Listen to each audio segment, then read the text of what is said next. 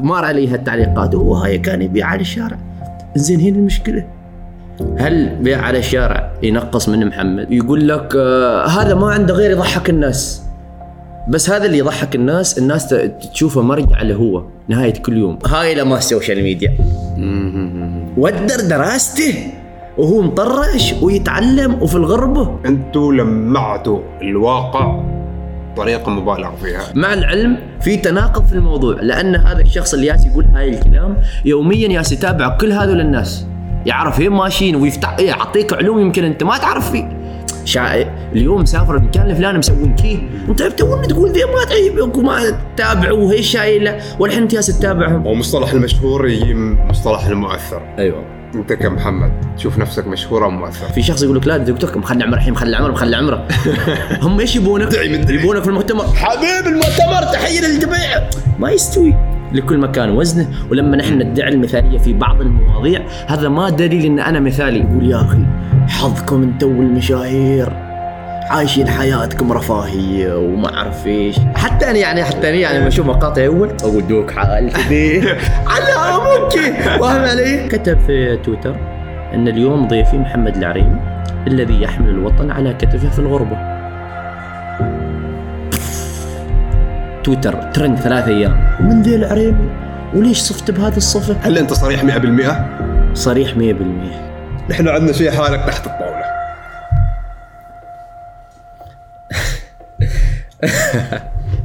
زين ما كلنا متفقين أكيد يعني. بودكاست بودكاست. جلسة كرك حوار مشترك بين الضيف والهناء. يركز معنا واستفيد يا الحبيب يا الحبيب. تابع معنا كل جديد. بودكاست بدون تصنع وتقليد. بودكاست بودكاست. لا لا لا لا لا لا. بودكاست بودكاست. لا لا لا لا لا لا لا. ولأن عندنا شغف يحركنا تلقانا نشتغل بكل حب في كل مكان وإحنا نقضي مشاويرنا وإحنا نشتري الراشن في جمعاتنا وحتى في أماكن ما ممكن تتخيلها. نقطة. نحن نبهر.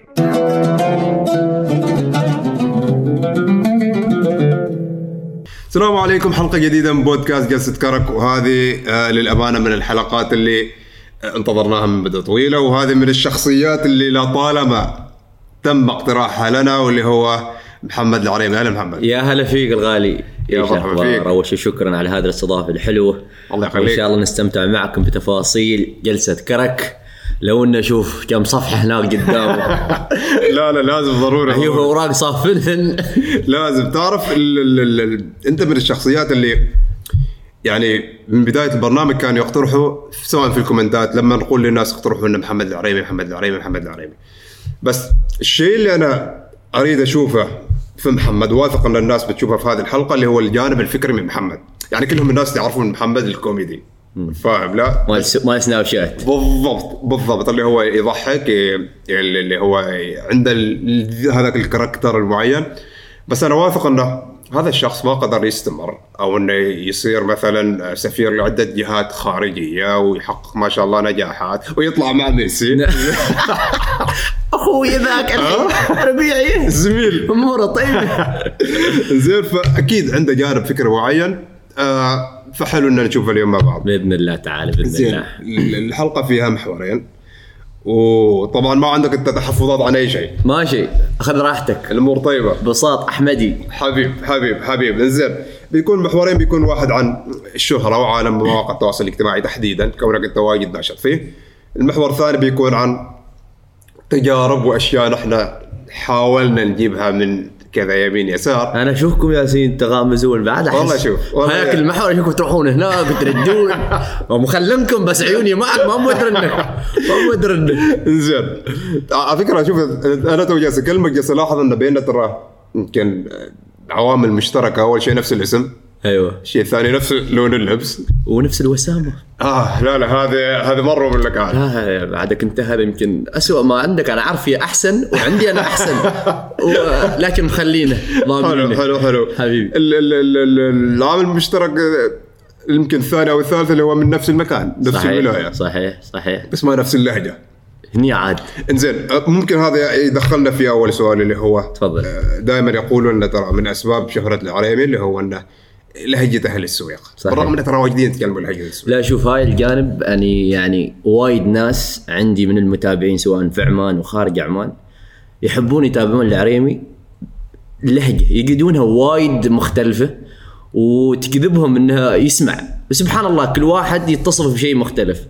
فمن المواقف يعني في بعض الأحيان يمكن يجدونها يقول لك لا العريمة وأنا يقول إيش مشهور؟ يقول لهجتي. بالعكس هذا الشيء أنا نفتخر فيه. واشوفه مخليني شخص مميز وما فيها أي شيء يعني ممكن أنا أقول أخيل منه. لهجتي حابني ومستمتع فيه والناس تحب فيه. في في البعض يقول إنك أنت آه تحاول تتصنع. لا شوف اللهجة أقصد ما اللهجة شوف نحن لهجة أهل سويق للأمانة. في بعض المفردات تكون قوية في النطق. مثل؟ يعني هي على حسب الحدث اللي أنت فيه. يعني اليوم تنفعل أوكي؟ يعني مثلا تقول مرة تقدر تقول أمي مرة لا أمي فهي تعتمد على الموقف نفسه. يعني في بعض الكلمات لما تقول هي بشكل سريع ما تنتبه أن أصلا في اختلاف.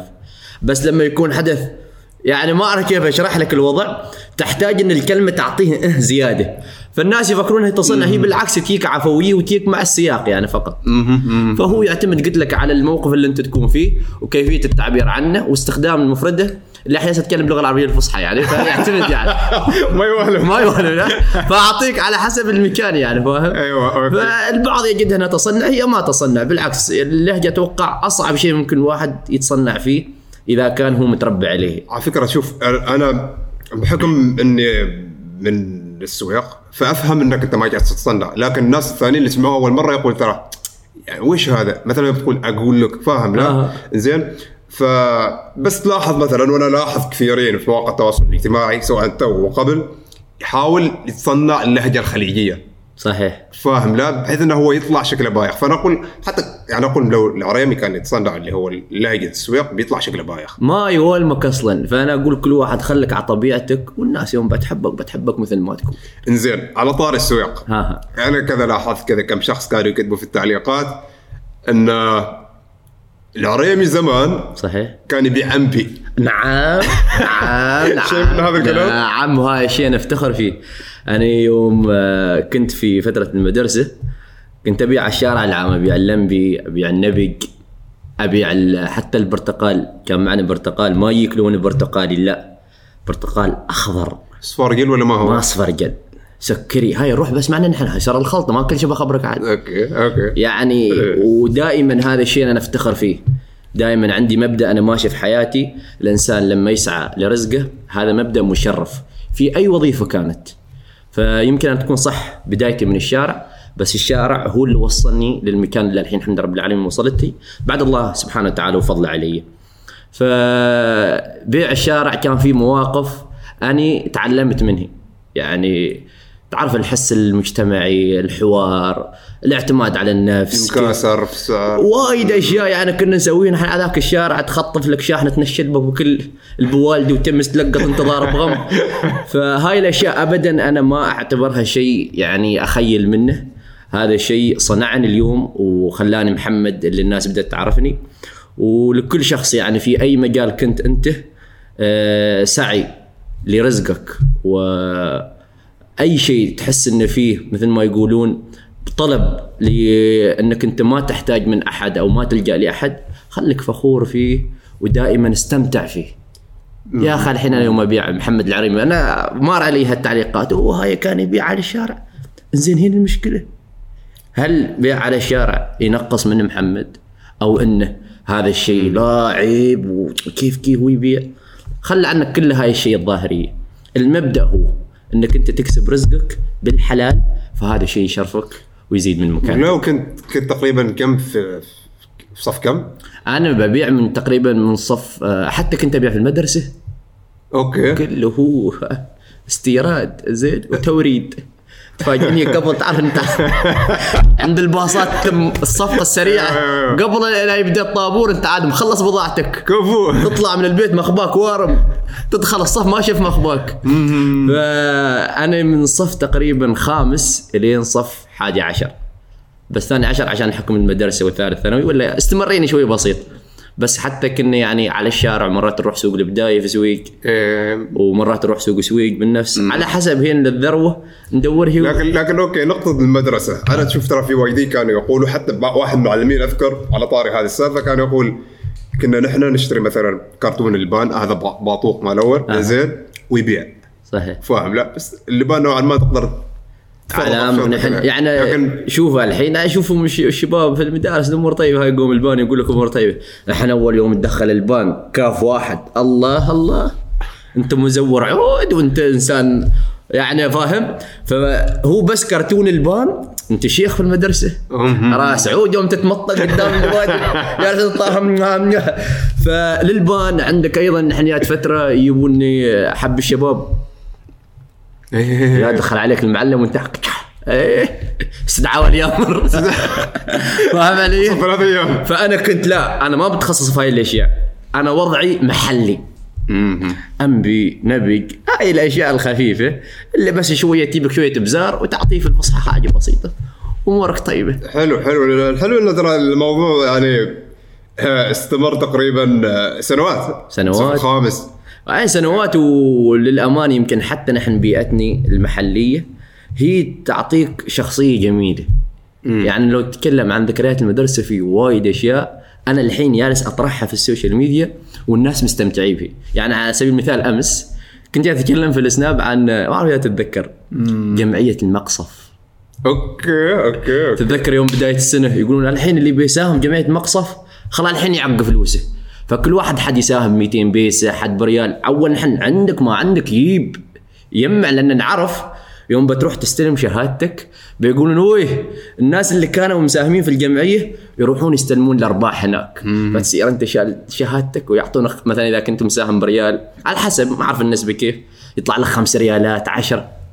أول أنت في مخباخ خمسة. هنجر عود أنت. ما حد يوقف قدامك. وتطيح العزايه معاد. نحن أول متباركين عندك 200 بس بتعزم البيت كامل. صح، الحمد صح، لله. صح. فهذه الذكريات اللي نحن كنا نعيشها أول. يوم أنا أطرحها في ال social media.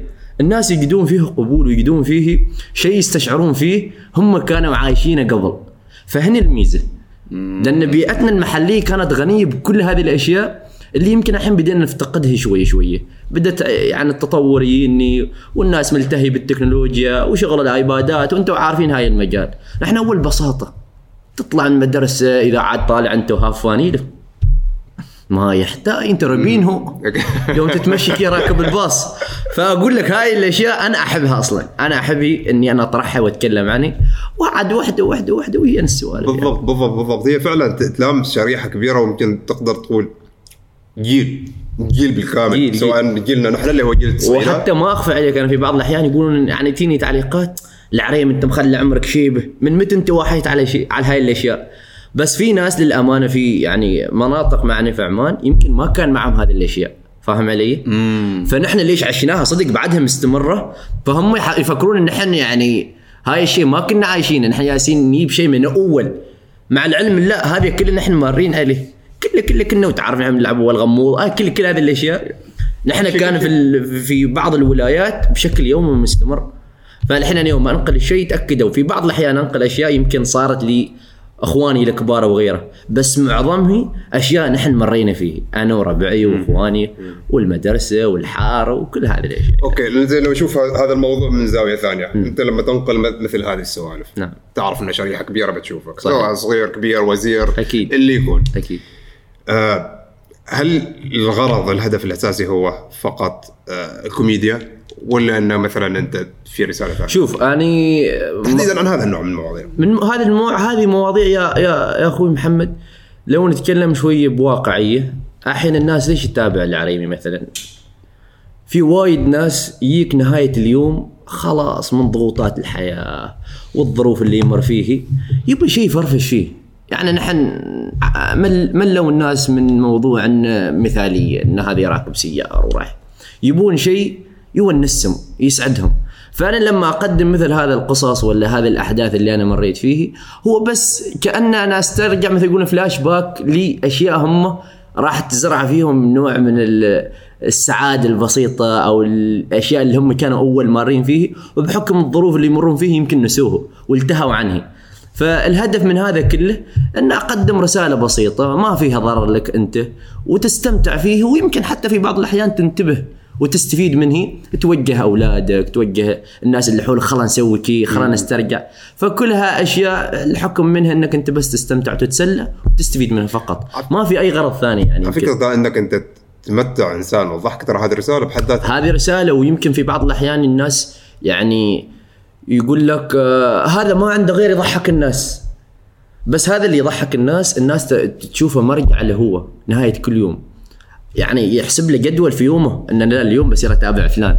أبغى أشوف إيش منزل. وعلى فكرة وايد حتى يمكن توصل تعليقات أنا قبل ان انام مثلا أفتح ال Snap آه، هذه هذا اللي يوصلني وايد. هنا كل يوم ما نزلت. فالناس تنتظر فاهم علي؟ فتاكد أنت لو تقدم أي محتوى في سعادة للناس استمر. بغض النظر عن التعليقات، التعليقات كيف ما كنت بتيك بتيك. ما شاء يعني ما أحد يروم يرضى الناس جميعا. في فئة كي وفي فئة كي. فإذا أنت تشوف نفسك جالس تقدم محتوى ما في أي ضرر ما في أي خدش ما في أي مثل ما يقول لك تأثير سلبي وجارح. قدم الشيء اللي تشوفه مناسب. كن راضي عن نفسك في البداية وتأكد بعدين القبول من الله سبحانه وتعالى وبعدها من الناس إن شاء الله. حلو. أنا قلت حلو و... وما أبغى أكررها لسبب. خلاص خله زين. زين. آه طبعا ممكن الحديث يطول عن ما قبل اللي هو ال social media. نعم. زين لكن بننتقل لنا already بعد عندك كم أشوف أنا أشوف. أيوه كم محور. زين في ال... ال... ال... ال... هنا هنا في تساؤل.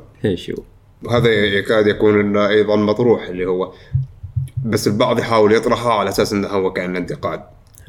اللي هو هل العريمي محمد اشتهر عن طريق الصدفة؟ أم كيف؟ لا محمد العريمي اشتهر عن طريق الصدفة. okay عن طريق الصدفة. ولكن آه النقطة هي بعد الصدفة إيش صار إيش صار؟ يعني هي فرص وما تعرف يعني كأنك ربك كاتب لك في بعض الأحيان. أنا محمد العريمي كان بدايتي في ال social media لما كنت في أمريكا. في فترة اغتراب ودراسة. فأنا قبل حتى لا أبتعث وغيره مع الشباب تعرفوا راح شوية ها كأن اللي مثلا يقول لك ماكل الجو اللي ينكت ويضحك و- يعني جلسات شباب مسخرة يعني ومزاح. فعندي هذا الكاركتر بس ما كان عندي وسيلة اني أنا أظهر هذا الشيء للناس. ف بالصدفه التقيت بأخويا أوجه له كل التحية اسمه إلياس الزكواني. كان مبتعث معاي. فكان عندي ذيك الفترة برنامج السناب شات.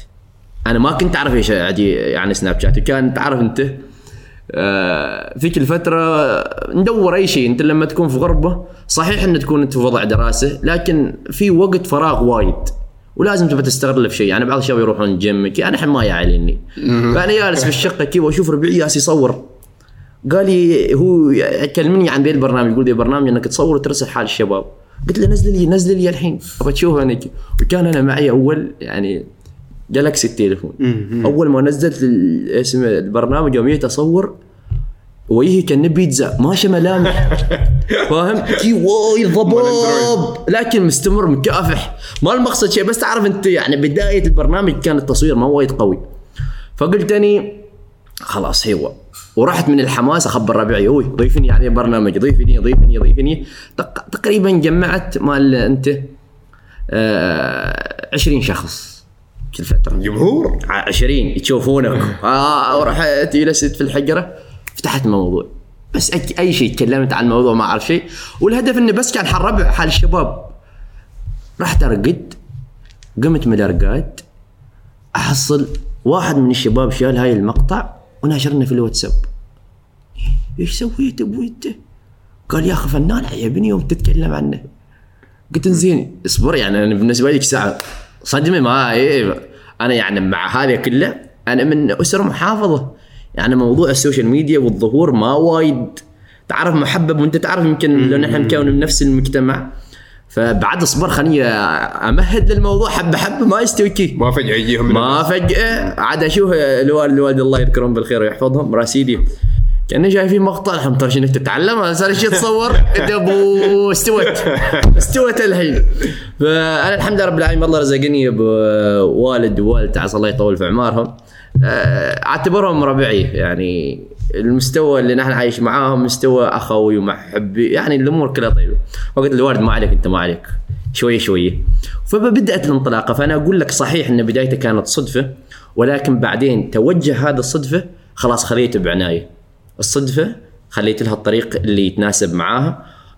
حطيت كل الإمكانيات اللي أنا كنت أمتلكها ولما جت الصدفة هذه اقتنصت هي وكملت في المشوار حبة حبة حبة إلين الحمد لله اللي وصلت عليه الحين. فاللي يقول لك صدفة صدفة لكن العبر ما في الصدفة في استغلال هذه الصدفة. بالضبط أنا أتفق معك تماما.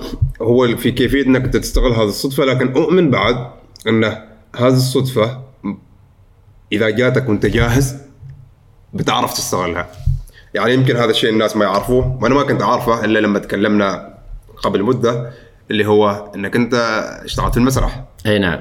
فأنا أقول لك أنا أنا وأشوفك أنا أعرف إن هذا ترى كان في المسرح. من حركاته من هذا هذا كان في المسرح. يعني نحن أول زمن مدرسه كان من سويق يشيلون صحار يشيلون مسقط نروح نمثل.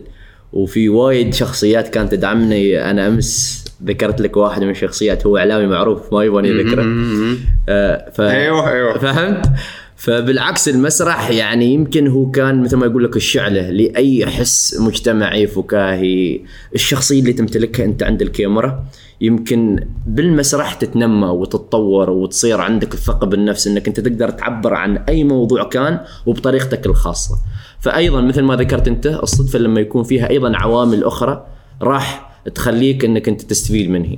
فالمسرح كان له الدور الكبير البيئة المحيطة اللي كنت أنا عايش فيها كان له الدور آه الحياة المحلية البسيطة اللي كنت عايشينها أنا في ولايتي كان لها دور وأشياء كثير يعني. والانبي بعد. لا الله الله. علامة كنت والتجاره التجارة المستترة. بالعكس والله من مواقف طريفة كان أول يوم نشوف سيارة راهية نعطيه ضريبة شوية. فكنا فاهمين ال procedure هذه. هاي نشوف هاي ريال ما ما يبخل عليه هاي هاي البلدي. زيدي 200 بيسه ضريبه وانت 200 على بالك. يعني أنتم كنتم مطبقين نظام الضرائب من قبل. من اول من أول هاي نعطيك المقياس نشوفك. هاي ولا نعرف وإذا مثلا. ولا بعد في جانب الآخر يجيك واحد ما يبي يشري. يبي يتشمت يتحصل يفعص اللمبي ويضيع عليك المنظر وما يشري. هاي لا تعطيه خد عمرك كأنك ما شايف انه كأنك جالس تجمع هناك اكياس وتعق وبيروح روح بيحس. لأنه وايد تعرف أنت هاي هاي اللي أقول لك التجارة تعلمك. تقيس على كل شخصية الواحد كيف تعرفه. وفي شخص أول يعني. من المواقف اللي ما أنساها. يعني كان يجي شخص أنا يجيني باستمرار أول الصبح يوم أروح أبيع. الله يذكره بالخير. وكان عنده بيكم تعرف هذاك البيكم فور ويل وبيكم مرتفع؟ إيه، إيه، إيه. وأنا في سن صغير ما كنت أعرف يعني فكان يجي يعني الله يسامحه الله يسامحه. أنا مسامحني يعني خلاص الأمور طيبة. بس يجي كان جايني من البلدية. بطريقة ما. هو ما يتكلم بس تعرف أنت أول ما البلدية عندهم بياكم كي مرتفعات هاي لابس الفورية. مصار وهذا؟ والبس مصر. زين؟ فيجي كأني تشوف اللمبي. فأنا إيش أسوي؟ يعني هي كلها أساليب. فأريد أكسبه. لاني اخاف إنه يقول يروح مني ولا شيء ما كنت أعرف يعني القوانين مع إني يمكن ما كان عادي يعني الوضع. فأول ما يجي هو ينزل أنا على طول اسير صوبه وأعطيه في كيسة كميه أنبيه ويروح. وقام يومين يجيني كل أثنين أتذكر كل أثنين يجيني هاي الريال. لين خلاص يعني كان يعني كان كأني يعني أنا أعطيه في الكيسة هو يروح بعد يشوف معناته يزيدني زيادة ما ما سادني فأنا لا حيل أقول برأيي اليوم الربح ما أبي يكون طيب وخسرانين لكن بنضحي اي والله. خسارة الاثنين. فاعطيه مرات حتى قمت يوم الاثنين أتأخر شوية لأنه هو يجيني أول الصبح. المهم الرجال أنا بعدين فقدت الصبر. قلت لازم أصارح المدير العام اللي هو الوالد. لأن أول كنت أنا متستر على الموضوع قلت ما عليه مشي. قلت للوالد ترى فلان فلان يجيني دائما وأنا يعني يمكن هاي الرجال يعني. فاهم؟ فقال من فلان؟ قلت له هذاك عنده بيك ما أعرف إيش. انطلع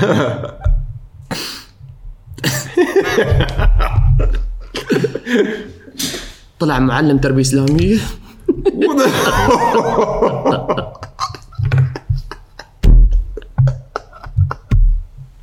والله حرام يا عود. فهو ك... والله العظيم فكان يجي هو من مبدأ إنه فاهم؟ بس يعني يتشوه الرجال قبل الدوام يداوم فاهم؟ أنا ما قلت لك شيء بس وحدك تعطيني آه، أنا ما قلت لك. يقع عليك اللوم. هو يقع اللوم علي وما عليه قصور يعني. وهو طلع أيضا يعرف أبويه فاهم؟ فهو بس ماخذنا يمكن من باب المزح والأخوة والمحبه والترابط وهاي الأشياء. بس أنا في داخلي نيران حسابات أكثر. أرباح تنقص عندي الشركة ما بتمشي. فكل هاي الأشياء والله ما أنساها يعني أتذكر أتذكر. حلو حلو حلو حلو والله. إنزين شوف آه يعني ما أعرف إحنا تو تقريبا يمكن كملنا ربع ساعة نص ساعة نروح نرجع للأنبي. إنزين آه بنرجع للنقطه اللي هي أمريكا. حلو. كانوا كثيرين أتوقع يمكن حتى أهلك إنزين من ردة فعلهم من المقاطع تنشر وكذا. وتفاهم طبيعة الأهل. صحيح. إذا أنت تدرس زين وتسوي أي شيء ما له علاقة بالدراسة حتى لو كان مثلا تروح تلعب كورة أو أي شيء أنت معناتك ما مهتم بالدراسة. 100% حتى لو كنت أحسن إنسان موازن. ف فالفكرة وما فيها كيف أنت قدرت تتوفق؟ والله شوف أنا كنت أمر بتحدي وايد كبير. انت محمد يمكن انت كنت في المجال انت لما تكون في ال social media ينك وايد مغريات.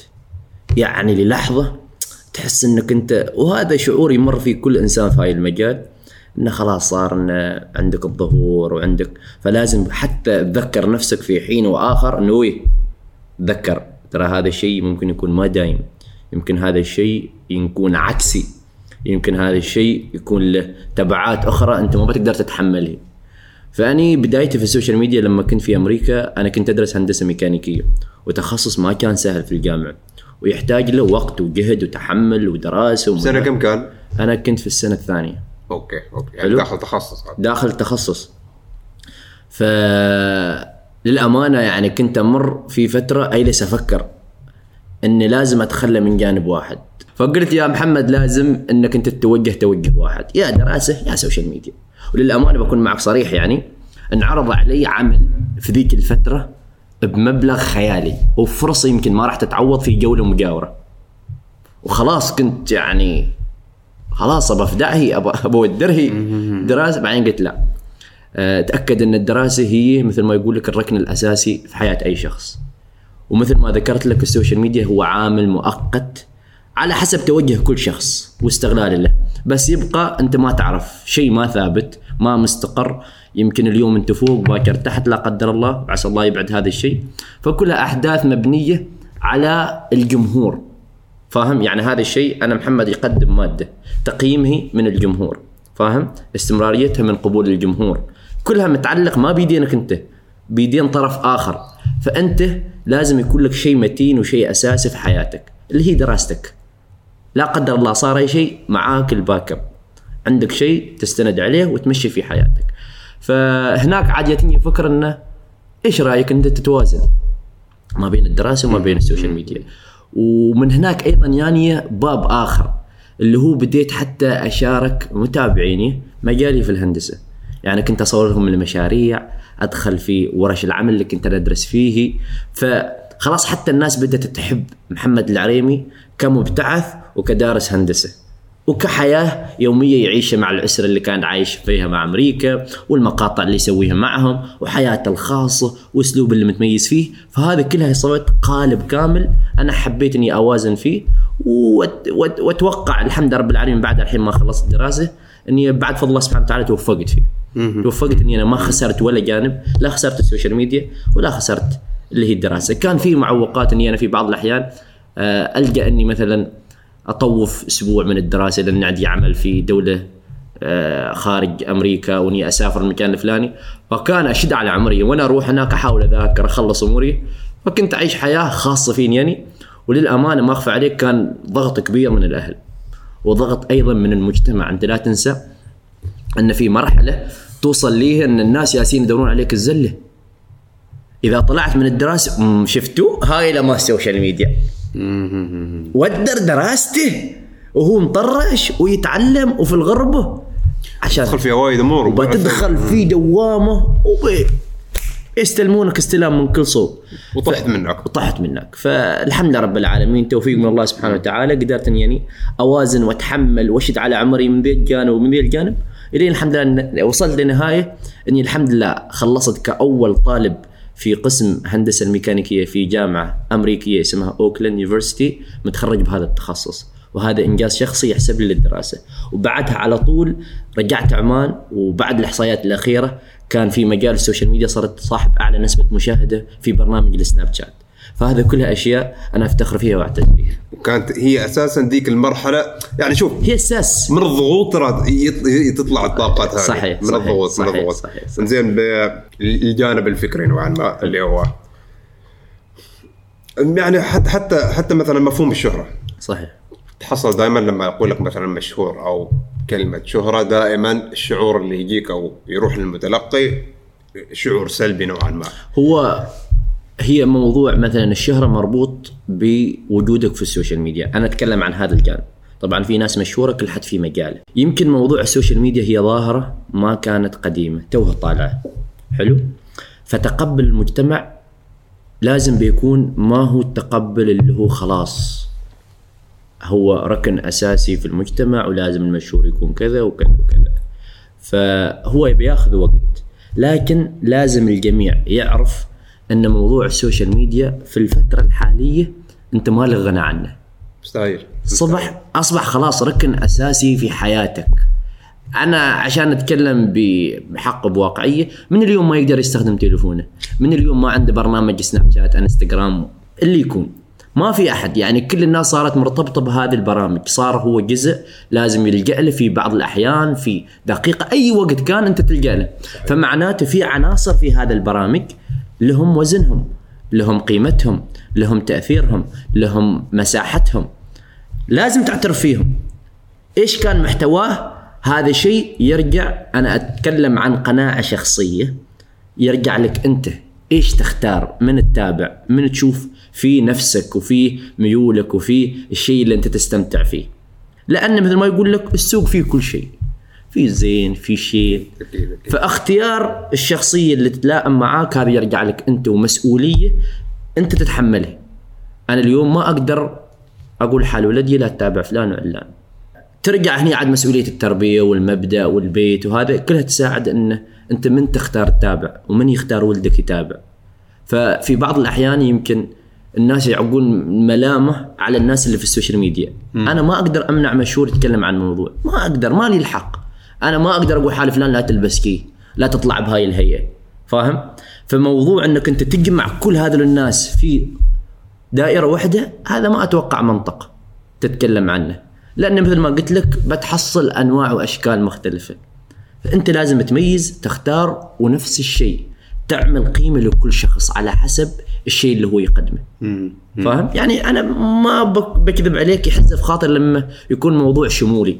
أنت وكلكم إيه social media إيش ذي لا تجعلوا من مشاكل. هذه عاد الجملة هذه ما تروح. لا تقول كلمتين يبون حالك. أنت حبيبي أنت لما التليفون في يدينك أنت ما جبرناك أنت تتابع فلان. أنت بنفسك ضعت متابع و follow. كيف بعدين تروح تتشمت عليه وتضحك؟ أنت تراك أنت دعمته. أنت قلت له اوه نحن معك شالينك. فموضوع اختيار الشخصية هو اللي يخليك أنت تعبر عن هذا الظاهرة بالطريقة اللي أنت تشوفها ملائمة لهذا الشخص. إذا يا أخي في أنا اعرف وايد شباب في ال social media. يا أخي أنا أحب أتابعهم أستمتع. وبالعكس يمكن يضيف لي قيم يضيف لي معلومات يضيف لي أشياء أنا ما كنت منتبه لها.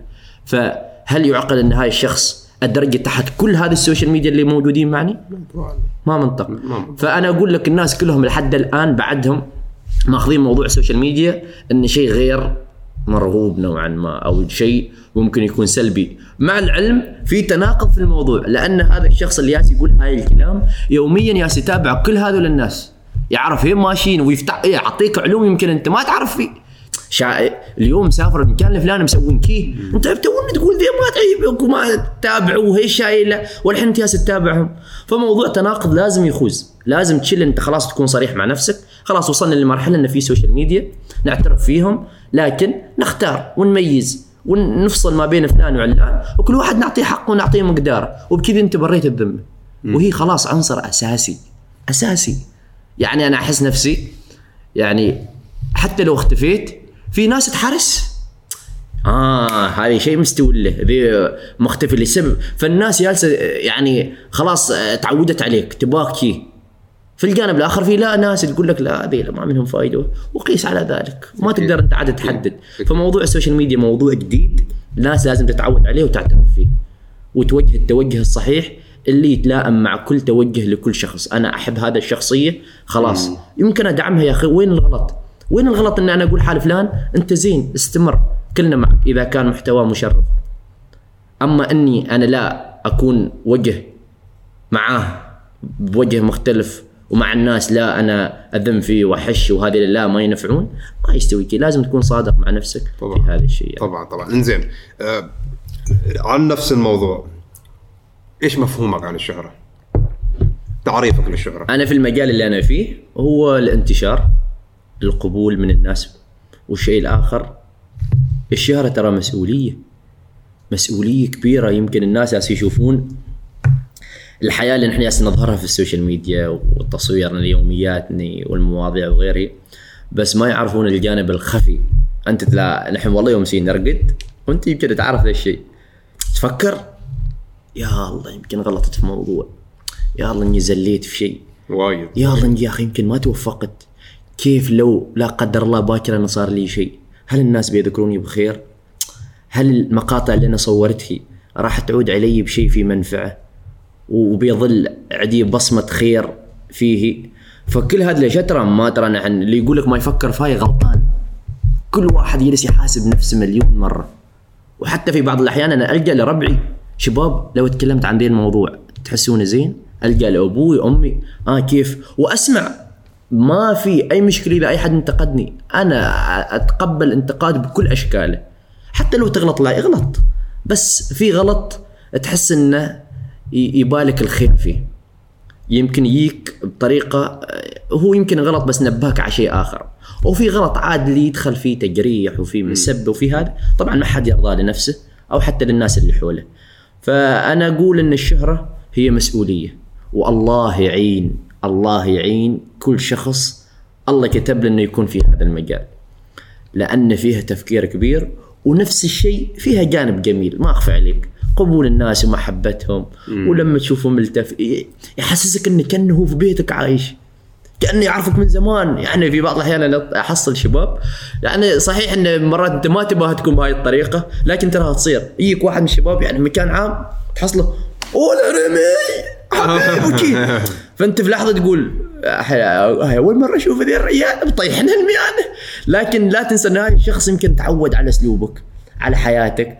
فحصل أيوه هنا هنا هنا أنت تتفهم يعني بس بس هنا في تعقيب اللي هو أذكر في آه نفس الشيء واحد من في ال social media نفس هذا الموقف بالضبط. لكن عاد هذا ما جاء كذا جاء سوالف.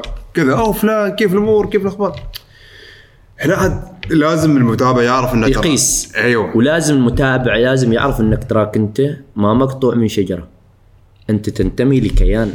تنتمي لدائره بغض النظر عن ظهورك في ال social media لكن لازم يعرف إن أنت لك خصوصياتك لك آه، أشياء ما تتمنى أي شخص إنه يتعدى عليه. في وايد ناس يقولون أوه ما دام إنه ظهر في ال social media يتحمل كل شيء. هاي منطق خاطئ.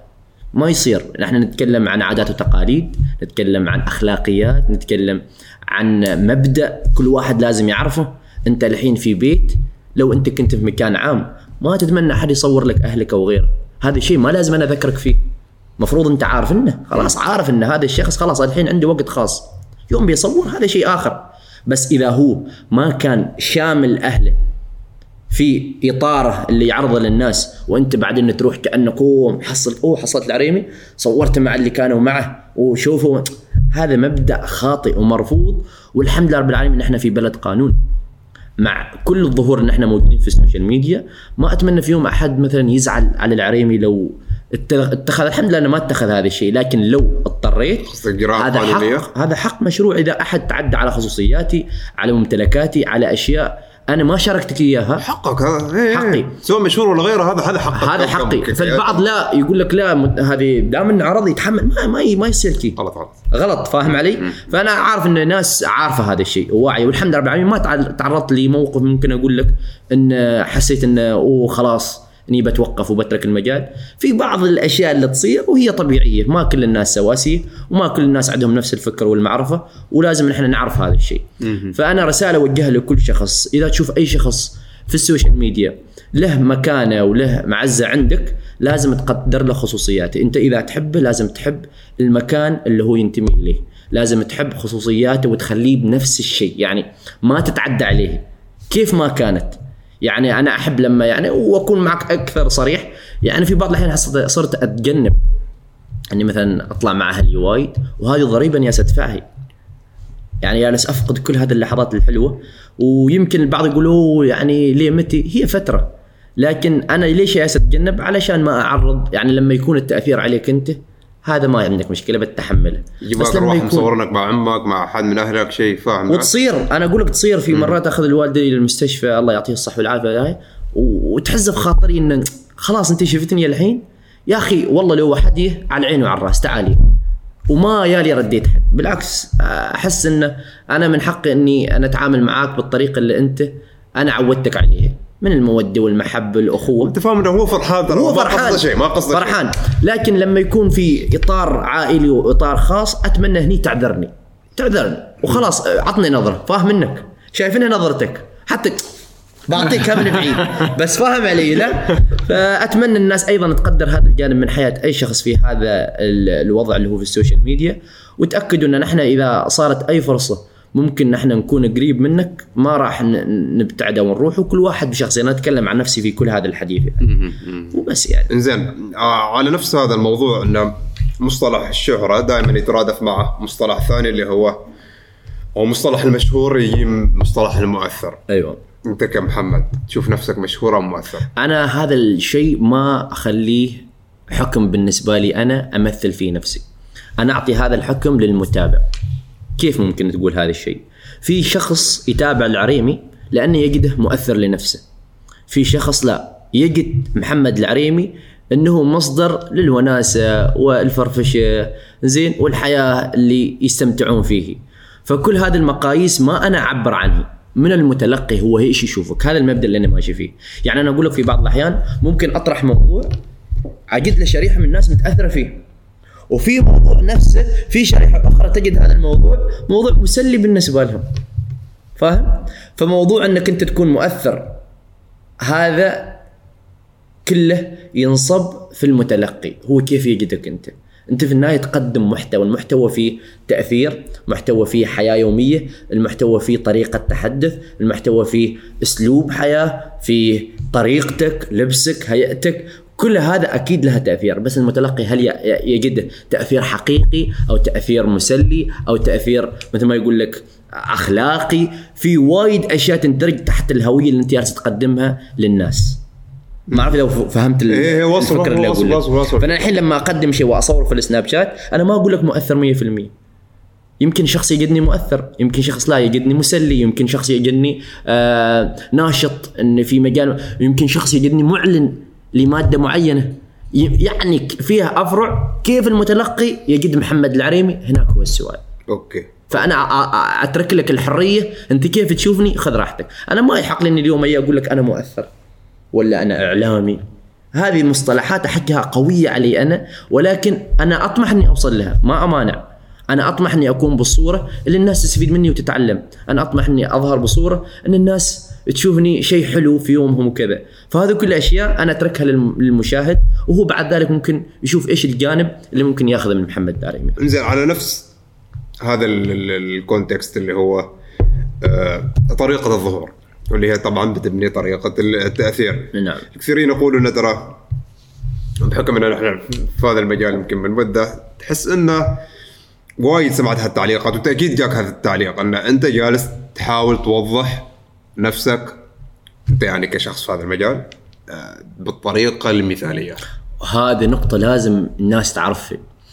الحين أنا أنا صريح 100% أنت يا صريح مش- 100% في 100% متأكد؟ متأكد أوكي حلو آه بالأشياء في إطار المعقول طبعا يعني الصراحة فاهم حتى لها حدود المهم. لا لا بالشيء المعقول يعني ما عاد آه، الخضر واليابس. المهم فاللي في هذا النقطة موضوع المثالية لازم الناس تعرف أن محمد العريمي اللي جالس يظهره في السوشيال ميديا هو الشيء الجميل الشيء الإيجابي من حياته. ولكن في حياة أخرى جالس اعيشها حياة نفسها نفس أي حياة شخص آخر في هاي الدنيا.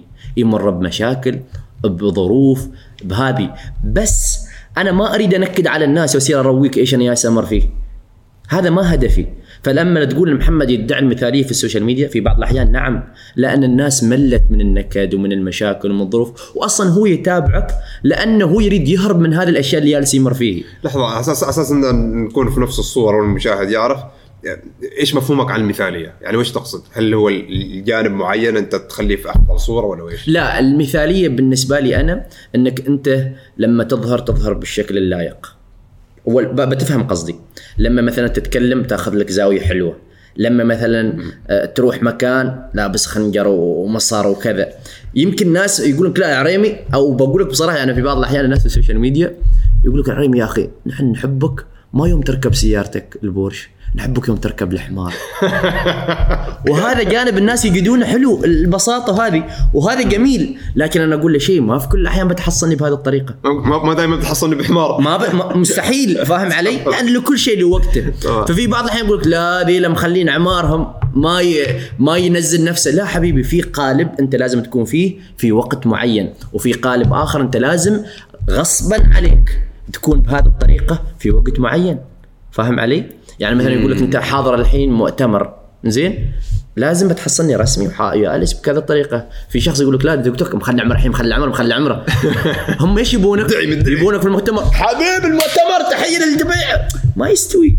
لكل مكان وزنه. ولما نحن ندعي المثالية في بعض المواضيع هذا ما دليل إن أنا مثالي. أنا ممكن أقول للناس يمكن أكون أسوأ منك. صريحا أنا. وع- وعسى ربنا إن شاء الله مثل ما يقول لك يوجهنا التوجه الصحيح ويعني مثل ما يقول لك يرزقنا كل الخير بكافة أشكاله وأنواعه فأنا أقول لك لما في ال social media أظهر لك الوجه المثالي ما قصدي إني أنا مثالي ولكن لازم تظهر لها من يتابعك إيش هذا الشخص بياخذ منك؟ هذا الشخص ما يريد يشوف المشاكل والظروف وال... والأشياء اللي تعيشها من النكد والهم والضيم وكل هذه الأشياء. هو أصلا هارب من هذا الشيء، فأنت لازم. توريه الجانب المشرق من الحياة. تروي الجانب اللي فيه نور اللي هو ممكن يجده آه، منفذ يتوجه إليه ويشوفه مثل ما يقول لك آه، بإيجابية وب- وبنفس طيبه وكل هذه الأشياء يمكن الناس تستشعرها في بعض الأحيان يجدون فيها سلم يشل للأعلى ما ينزله تحت ويغرقه من كل الأشياء اللي يمر فيه بالضبط فهذه. مفهومي. هو تعرف ال...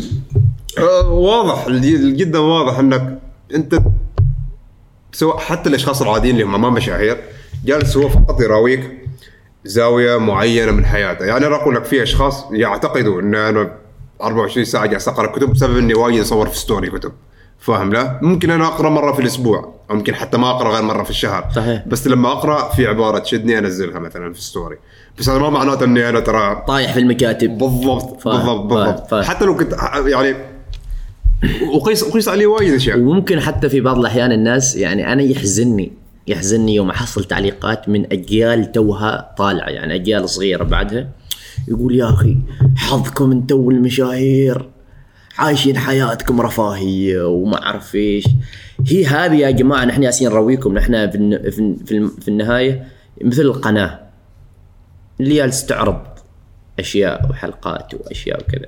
لكن هذه القناة قبلها فيها جلسة وتحضير فيها متاعب فيها أشغال فيها تنسيق فيها جهد فيها تحمل فيها صبر فيها حتى نزاعات وخلافات وأشياء وايد. يمكن أنا ما أصورها حالك. أنا أصور لك بس النهاية.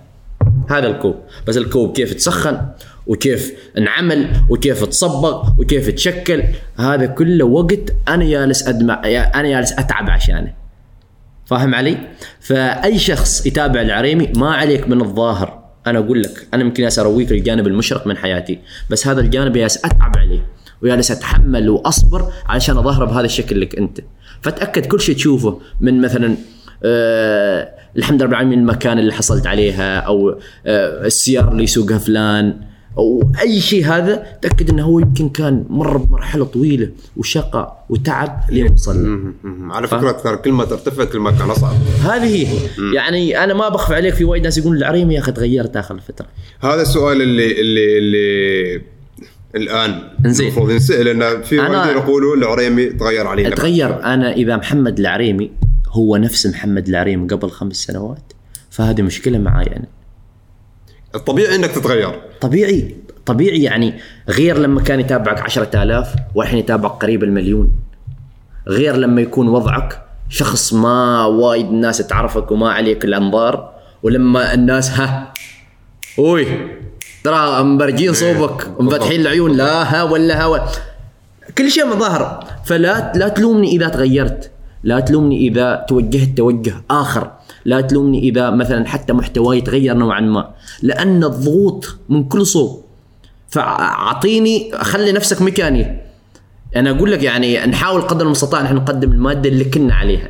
لكن إذا تغيرت هذا حق مشروع لي أنا. وحتى اللي بالنسبة لي مبدأ أنا عايشينه في حياتي إن إذا أنا كنت نفس الشخص اللي كنت عليه أول فالعريمي إذا أنت ما تطورت انت الحين في دوامة نفسي جالس تدور على نفسك. لازم تخرج من النطاق المعهود عليه. لازم تحاول انك تجيب شيء متجدد. لازم انك انت تجرب أشياء جديدة. لازم انت تتكسب تكتسب معرفة جديدة وتنمي كل الفكر اللي انت كنت عليه والحين. فاهم علي؟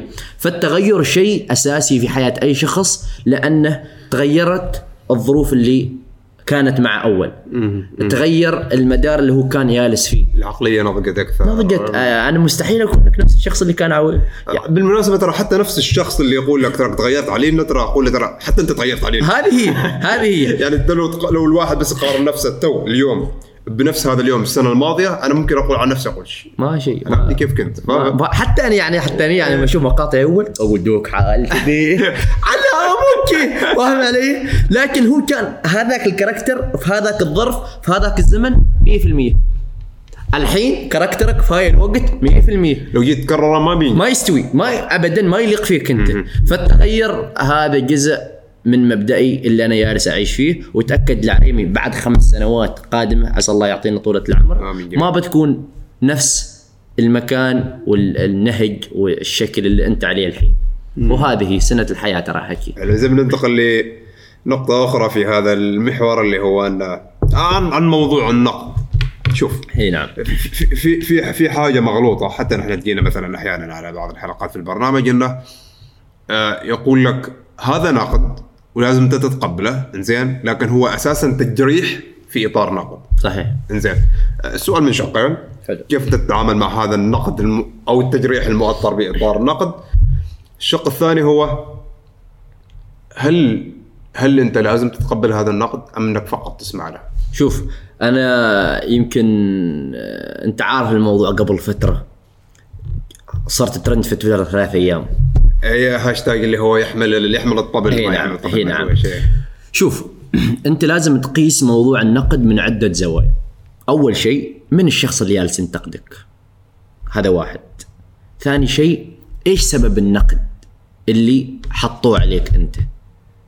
ثالث شيء كيف أنت تشوف هذا النقد من عدة زوايا بالناس اللي حولك؟ على سبيل المثال أنا لما يجيني مثلا هاشتاج ضد محمد العريمي في موضوع ما إيش سبب الهاشتاج كان؟ عشان نكون في الصورة أنا كان بس شخص اللي هو موسى الفرعي. أستاذ كان موسى، أيوة. أستاذ موسى الفرعي. آه، كان آه، يريد يستضيفني في حلقة من حلقات. في برنامجه. وأنا كنت مع أهلي في صلالة. كتب في تويتر أن اليوم ضيفي محمد العريمي الذي يحمل الوطن على كتفه في الغربة. تويتر ترند ثلاث أيام. من ذي العريمي؟ وليش صفت بهذه الصفة؟ وليش هذا طبعا العريمي ما عنده خبر جالس هناك مع أهله يتمشي. فاهم علي؟ فأنا أقول لك لما يجيك انتقاد بهذه الطريقة أنت الحين تشوف الانتقاد هل يليق في أنا اني ارد؟ ما له سبب اني لأني أنا ما تدخلت في هذا الشيء فاهم علي؟ رديت ولا ما رديت؟ ما رديت ابدا لأن أحس ليش أرد؟ لأن ما في شيء غلط أنا ذكرته أو ما في شيء وعلى موضوع يحمل الوطن على كتفه ترى حتى العامل في أي مجال في هذا الوطن ترى يحمل الوطن على كتفه بتحمل المسؤولية أمانته مصداقيته هذه كلها أشياء نحن تربينا عليها يعني لما ليش بالذات هذا العريمي؟ لأن مثلا في ال social media خلنا شوية نستلم ذي الرجال يمكن يتزعزع يمكن هذا. وهذا كان قبل اللقاء. وهذا قبل اللقاء. وحضرت أنا اللقاء. وكملت كأنه ما مستوي شيء. وبعد اللقاء نزل الترند وبدأ المديح. هنا التناقض. أوه يا أخي شفنا اللقاء. هذا من ضمن ال- التويتات من نفس ال- الهاشتاج. إنه يا أخي هذا الشخصية لمدة ساعتين جالس يتكلم وبهذه الأسلوب والفكر لا يستحق. الحين هنا تشوف أنت لو رديت هي بيكون موقفك. بتحط نفسك في ضغط نفسي انت في غنى عنه هي المواقف تبين وتوضح كل هذه الأشياء. فبعدها خلاص كنا ما استوي شيء وحتى جاتني استضافة برنامج آخر وآخر وآخر. ففي بعض مثل ما أقول لك الانتقادات تجيك بطريقة يمكن تقويك يمكن تفهمك يمكن حتى تنبهك على أشياء انت ما كنت حاسب لها حساب. فالانتقاد بالنسبة لي هو لابد منه. هو لابد منه. كيف ما كان راح يجيك راح يجيك. كيف تتقبله؟ هنا لازم تكون عندك مهارة. إنك أنت ما تنفعل. إنك أنت ما تأخذ بجانب أيضا من زاوية ضيقة فقط. إنه لازم أبيض وجهي الحين لازم أرد من ذي اللي غلط علي من من. لا لا لا. تقبله بصدر رحب. أخذ وأعطي اعطيه وقت. لأنه يمكن تتضايق في عشر دقائق بعد ساعة ما هو نفس التأثير. بعد يوم ما هو بعد يومين حتى بتنساه. وانت ورايح على فكرة تعرف انه ممكن أنا حتى ذكرت لك هذا الكلام تحت الهواء اللي هو انه نفس اللي اللي رفع هذا الهاشتاج أنا عارفه هذا صاحبي عارفه شخصيا. زين هو اللي كاتب الهاشتاج وكاتبه بس كذا صدفة. ما ال... ما اللي هو يحمل الطبل على أكتافه. يعني إيش الهدف؟ زين ما أعرف بس كذا. يعني يمكن كان الجو العام هذيك الفترة إنه كان في ظاهرة تطبيل زين؟ وكانوا هم. يحاولوا يكونوا وأنا كبش فدا بالضبط. كبش فدا بس بالضبط. فأنا أقول لك في بعض لكن ممكن إنها جات نقطة إيجابية حالك أنت. لأنه عرفتني بالواقع. أنا كنت ما أفهم في هاي الأمور والله العظيم. وأنت بعيد عن تويتر طبعا. وأنا بعيد عن تويتر. ما كان حتى عندي حساب ذيك الفترة فرحت أبحث إيش معنى الجملة؟ والله ما أعرف إنهي. اقسم بالله. ما كنت أعرف هاي الأمور اللي تتدخل في أشياء خاصة بالسياسة. أنا ما أفهمها. وأنا بعيد حتى في محتواي. آه، ماشي على مبدأ إن شيء في سياسي. شيء في أشياء آه، جنس وأخلاقيات هذه بعيد عنها بعيد. من بعيد ولا تنتظرني إن أنا اشارك فيه. في حد حاول مثلا يقول لك آه تتكلم مثلا مثلا عن انتخابات مجلس لا الشورى لا لا لا, ولا لا, شيء ما ما كذا. أنا أبتعد يعني. إذا في شيء في مصلحة للمجتمع للعامة وترى في بعض الأحيان الناس يجدون انه أنت لما تتكلم عن وطنك وعن عمان إنك أنت مدفوع لك. م- مدفوع ولا أنت مطبل ولا اللي يكون كل واحد له تعبيره. يا جماعة هذه بلدي. هذه بلدي. كيف ما كانت بكل الأشياء اللي نمر فيها ما حد راح يغير مكانتها في قلبي. كيف ما كانت. وأنا إذا ما في صفحاتي وفي مجالي في ال social media ما يالس أظهر بلدي بالصورة الصحيحة والملائمه والجميله بغض النظر لكل شخص له مكان. يعني أنا الحين ما أتكلم عن مكان وزير ما أتكلم. كل واحد بوظيفته في المجتمع كل واحد بمساهمته في التغيير. أنت ما تطالب مني أنا إني يعني في بعض الأحيان أنا أجد ضغوط من المجتمع. أنت ليش ما تتكلم عن الموضوع الفلاني؟ وأنت عندك جمهور يا جماعة كل واحد في اختصاصه. على أي أساس أنا أتكلم عن موضوع إذا أنا ما عندي ال- الفكر عنه إذا أنا ما لي السلطة فيه إذا أنا أنا في النهاية ترى شاب حالي من حالك أنا عندي يعني أهلي يخافون. في وايد أشياء تندرج تحت هذا الشيء. ما أي واحد أي موضوع أنت بس عندك متابعين تتكلم وأنا أعتقد هذه رس- رسالة واضحة لكثير أشخاص سواء قبل أو يعق اللوم عليك. لا لا النقطة اللي يريد يوصلها إنه هم عندهم قبول عندهم مش- مشاهدين عندهم متابعين لكن تحصله يركب على الموجة.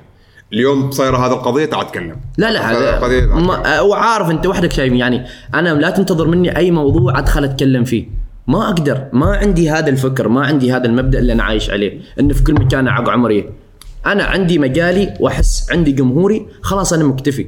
لا تست- يعني آه مثل ما أقول تطلب مني أنا أتدخل في أشياء أنا ما لي سلطة. وفي الجانب الآخر مثلا آه أنا لما كنت في أمريكا كان مقاطع كلها ملتزمة بالوطنية وهذا حس أنا أفرح فيه واسعد خصوصا في غربة. في الغربة وأنت يعني يقول لك ما تعرف الخير والنعمة اللي أنت عايش فيها غير لما تفقدها في بعض الأحيان. يعني في الغربة كت- عرفت إيش معنى عمان إيش النعمة اللي كانت عايش فيها. أنا أنا قمت في المستشفى لمدة تقريبا أسبوعين ما في واحد جاي زارني هنا حسيت إن كيف عمان أهلك يهتمون فيك. هذا واحدة علاج. فسويت فيديو في أمريكا يتكلم عن هذا الموضوع. أنا لما كان العيد الوطني في عمان آه، رحمة الله عليه السلطان قابوس أسأل الله يرحمه ويغفر له ويطول في عمر السلطان هيثم. نحن أول كنا في سويق لما يكون العيد الوطني كان السلطان قابوس رحمة الله عليه يطلع من مسقط يروح إلى ولايات مثلا أصحار. فكان يمر على الشارع العام. فنحن يعني الحارة كلها تكون على الشارع بالأهازيج والفرحة. ولا سويت مقطع مشابه وأنا موجود في الغربه إني كنت أحس هذا الشعور افتقدته في الغربه اللي انتشر فيك الفترة. فانتشر فالعريمة لما يسوي هذا الشيء ما معناته إنه هو مثلا جالس آه، آه، مدفوع لا بالعكس. يطبل وما أدري. ما ما له ما له علاقة ابدا. هذا الشعور أنا جالس أعيش أنا في بلد خير أنا في نعمة. والحمد رب العالمين على كل الظروف اللي تمر. الإنسان يتأمل ويقول إن شاء الله. وهذا ما بيد العريم يغير هذا الشيء. لا تعقون المسؤولية عليك أنت كسوشيال ميديا. لا انت لا لا. أنا في النهاية تراني شاب حالي من حالك أطمح للتغيرات أطمح إن هذا تصير أطمح إن كل واحد يجد وظيفة كل هذه الأشياء أساسية لكن نفس الشيء التغيير ما بيدي أنا بنفسي. في آلية في عمل في خطة في في ناس آه، مؤهلين في ناس لهم آه، مثل ما يقول لك السلطة اللي فيها ناس يعني وظيفتهم هذه. لما يجي على جانب آخر موضوع السياحة. okay okay. حلو؟ أوه أنت وال social media ما يسوون؟ يا جماعة الخير أنا في النهاية ولد البلد. أنا كيف ما يكون وين ما أروح أحب أظهر بلدي أحب أنا أصلا لو أحصل مكان حلو ضروري بصوره. بس إنه لا أنت أنا ما بيجلس اكرس حياتي كلها في السياحة. أنا حتى لو رحت مكان سياحي أنا بروح مع أهلي بصور لك الشيء البسيط بالشيء الثاني بستمتع مع أهلي. بالضبط. أنا الشيء الآخر خلينا نكون واقعيين في وزارة خاصة بالسياحة. في خطط في آه، مثل ما يقول لك آه، آه، استضافات في أشياء وايد حتى يعني في بعض الأحيان مسؤولين يمكن يزعجهم إذا أنت تروح تغطي المكان الفلاني من دون إذن ولا من دون تصريح ولا في وايد أشياء ما أقدر أنا بس في سنابي خلوي اليوم مودنكم المكان الفلاني. فأنت لما تهج حمل انه ذيلا ما يدعمون السياحة و... يا جماعة الخير نحن أنا ما بقينا مكان في عمان ما رحنا. وأعرف شباب وأنت تعرفهم مكرسين حياتهم في السياحة لكن يوم تروح في اليوتيوب تحصل مشاهداتهم ما واصلة ألف. ألف من مجهود وعمل جبار. بس لا لأن ال social media خلينا نستلمهم. ماشي موضوع. هاته هم ذيلا وهم ذيلا ما فما يصير كذا. أنا في النهاية لي حياة لي أولويات لي أشياء آه يمكن تكون لي مثل ما يقولون في الأمام قبل السياحة. على الأقل أنا سويت أنت وش سويت؟ هذه هي إيه، فاهم.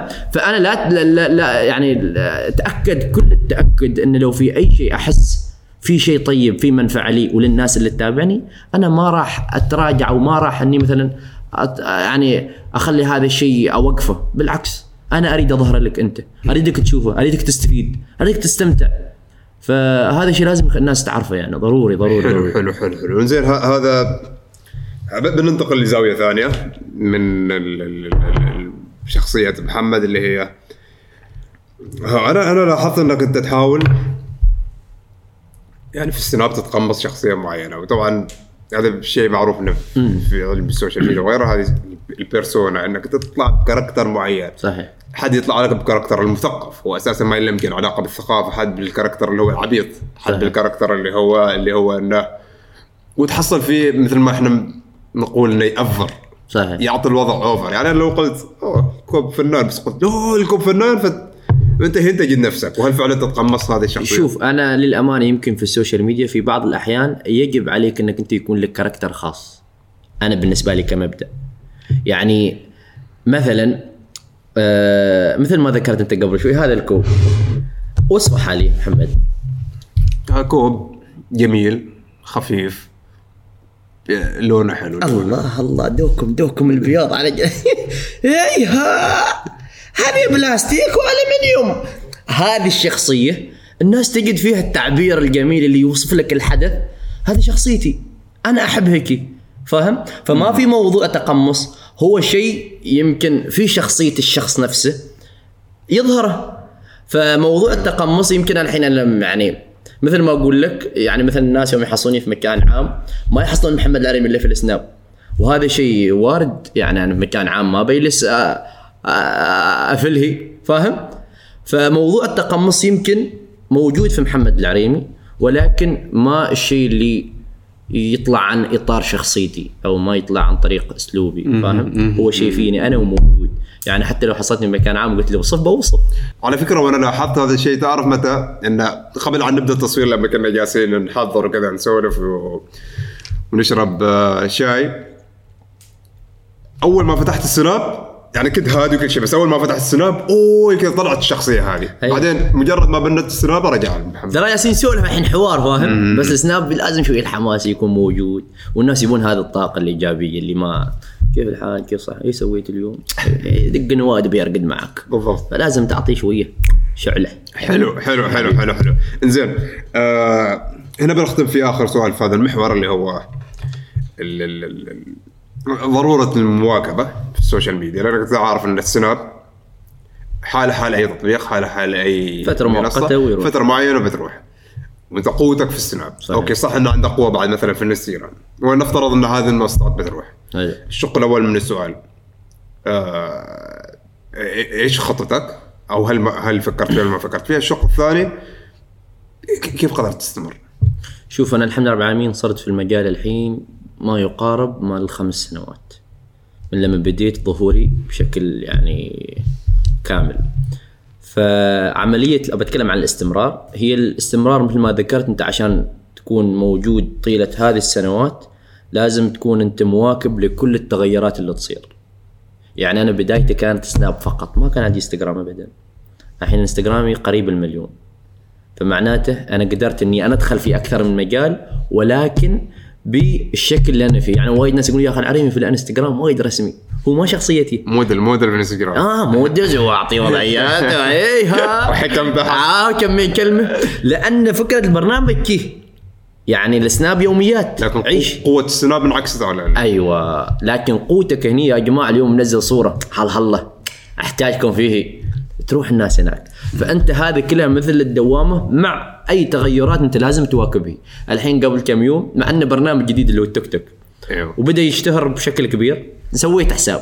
نزلت فيديوين الحمد لله ضربا فأنت لازم مع الوقت وفي ناس ما تتوفق في هاي الشيء. يعني أنت كنت هسه تقول إن أنت فتحت السناب ما حصلت أيوة. نفسك فيه. أيوه. لأن شوف في, الفترة اللي نحن كنا مثل ما تقول مولعين أيام 2015 2016 سووا برامج والحلقات تضرب. طلع السناب. في هذيك الفترة حاولت إني أنا أكون من شباب السناب لكن أنا شخصيا ما ارتحت له ما, فاهم. ما أنا ما تقبلت نفسي فيه. فكيف أتوقع إن الناس يتقبلوني فيه؟ وأنا متأكد إنه يعني مع إن شاء الله المستقبل القريب لازم بيكون في برامج مختلفة وكل برنامج كل شخص بيحصل له ميول فيه. فاهم علي؟ انت مجرد إنك تحدد أنت وين منصتك. وين منصتك. وإيش تريد. يعني مثلا محمد وايد يقول لي عريم أنت ما اتجهت لليوتيوب وكي. أنا في نفسي ما أجد نفسي في اليوتيوب. أنا شخصيتي أحسي بالأشياء العفوية السريعة. تلقي سريع. في شيء تحضير ما هي شخصيتي. أحس بعدها. ما محمد الهنائي لا يحب هذا اللي فيه حوار وفيه نقاش وفيها فكل واحد في مجاله. فإنك أنت في المستقبل علشان انك تستمر لازم تجد نفسك في منصة ما. ما عشان هذه المنصة موجودة أنا لازم أخش عمري فيه لا لازم أحصل الشيء اللي أحصل فيه شخصيتي والأطروحات اللي الناس تحب بطريقة اللي تليق بأسلوبك وشكلك. فاهم علي؟ حلو. فهذا من ضمن الخطط اللي أنا أمشي عليها كل ما يظهر شيء أختار هين الشيء اللي أشوف نفسي فيه وأروح فيه. ومع الوقت هو إن شاء الله راح أجد نفسي إن شاء الله وصلت للمرحلة اللي ابغاها. الشيء الآخر تتكلم عن الخطة المستقبلية، للأمانة لحد الحين ما في خطة مستقبلية واضحة بالنسبة لمجال ال social media، ولكن كأساسيات أني اسسها الحين الحمد لله أنا كونت لي شركة. والشركة متخصصة في ال digital marketing واللي هو التسويق الرقمي. وهذا عمل أنا أشتغل فيه بشكل يومي. اسس فيه رأس المال اللي يخدمني ويخدم مستقبلي. وهذا الشيء يمكن الناس يقولون أوه العريمي تسوي إعلانات. أنا ضروري أسوي إعلانات لانني جالس أضحي بوقتي كامل. فاهم علي؟ أنا جالس أجاهد جالس أسافر جالس أروح علشان أنت مثلا تستمتع. بس إيش المردود الشخصي؟ أنا ما في. فلما أنا أسوي لك إعلان ما معناته إني أنا أريد أضايقك ولا شيء لا بالعكس. ولكن أنا أريد أكسب رزق منه. يكون لي حياتي أنا بكرة لو لا قدر الله سكر السناب. خلص الانستغرام. كل السنين اللي okay أنا ونستك وضحكت واستمتعت. أنا إيش راح يكون معي؟ ما راح يكون شيء معي. فهذه لازم الناس أيضا يعرفون إن الشخص لما يجي يسوي إعلانات يريد يضمن مستقبله. يريد يكون لما لأن أنا حتى في ضغوط الأهل آه ليه متى بتجلس على ال social media؟ إيش انت تسوي؟ إيش تجمع غيرك اشتغل وغيرك سوي وغيرك فنحن لما نلجا لهذا الشيء علشان نحن نكون راس مال يخدمنا ويخدم حتى تطورنا في المجال انت. الحين لما يكون عندك برنامج وعندك ماده تقدر تغير الكاميرات إضاءة تضيف شيء ت- محتواك يكون أجمل وأرقى. أبسط حاجة قدرت تغير سامسونج. هذا هو. صار عندنا الحين آيفون يوم تصور مع شوية فلتر. الله الله. الوجه سمسم. حبيبي. أول وجه وش؟ بيتزا. بسبوسه فأنا أقول لك كل هذه الأشياء طبعا تطور الشخص إنه يقدم محتوى جميل وينقل لمرحله أعلى وهذا كلها ما تجي غير بالدعم المادي وخلنا نكون صريحين 100% يعني لو يكون عندك ما يكون من دون مادة ما تقدر أنت تطور نفسك بشكل يليق في المجال اللي أنت فيه فاهم علي؟ فهذه هذه الأسباب يعني اللي إن شاء الله أنا أطمح لها أنها تكون في المرحلة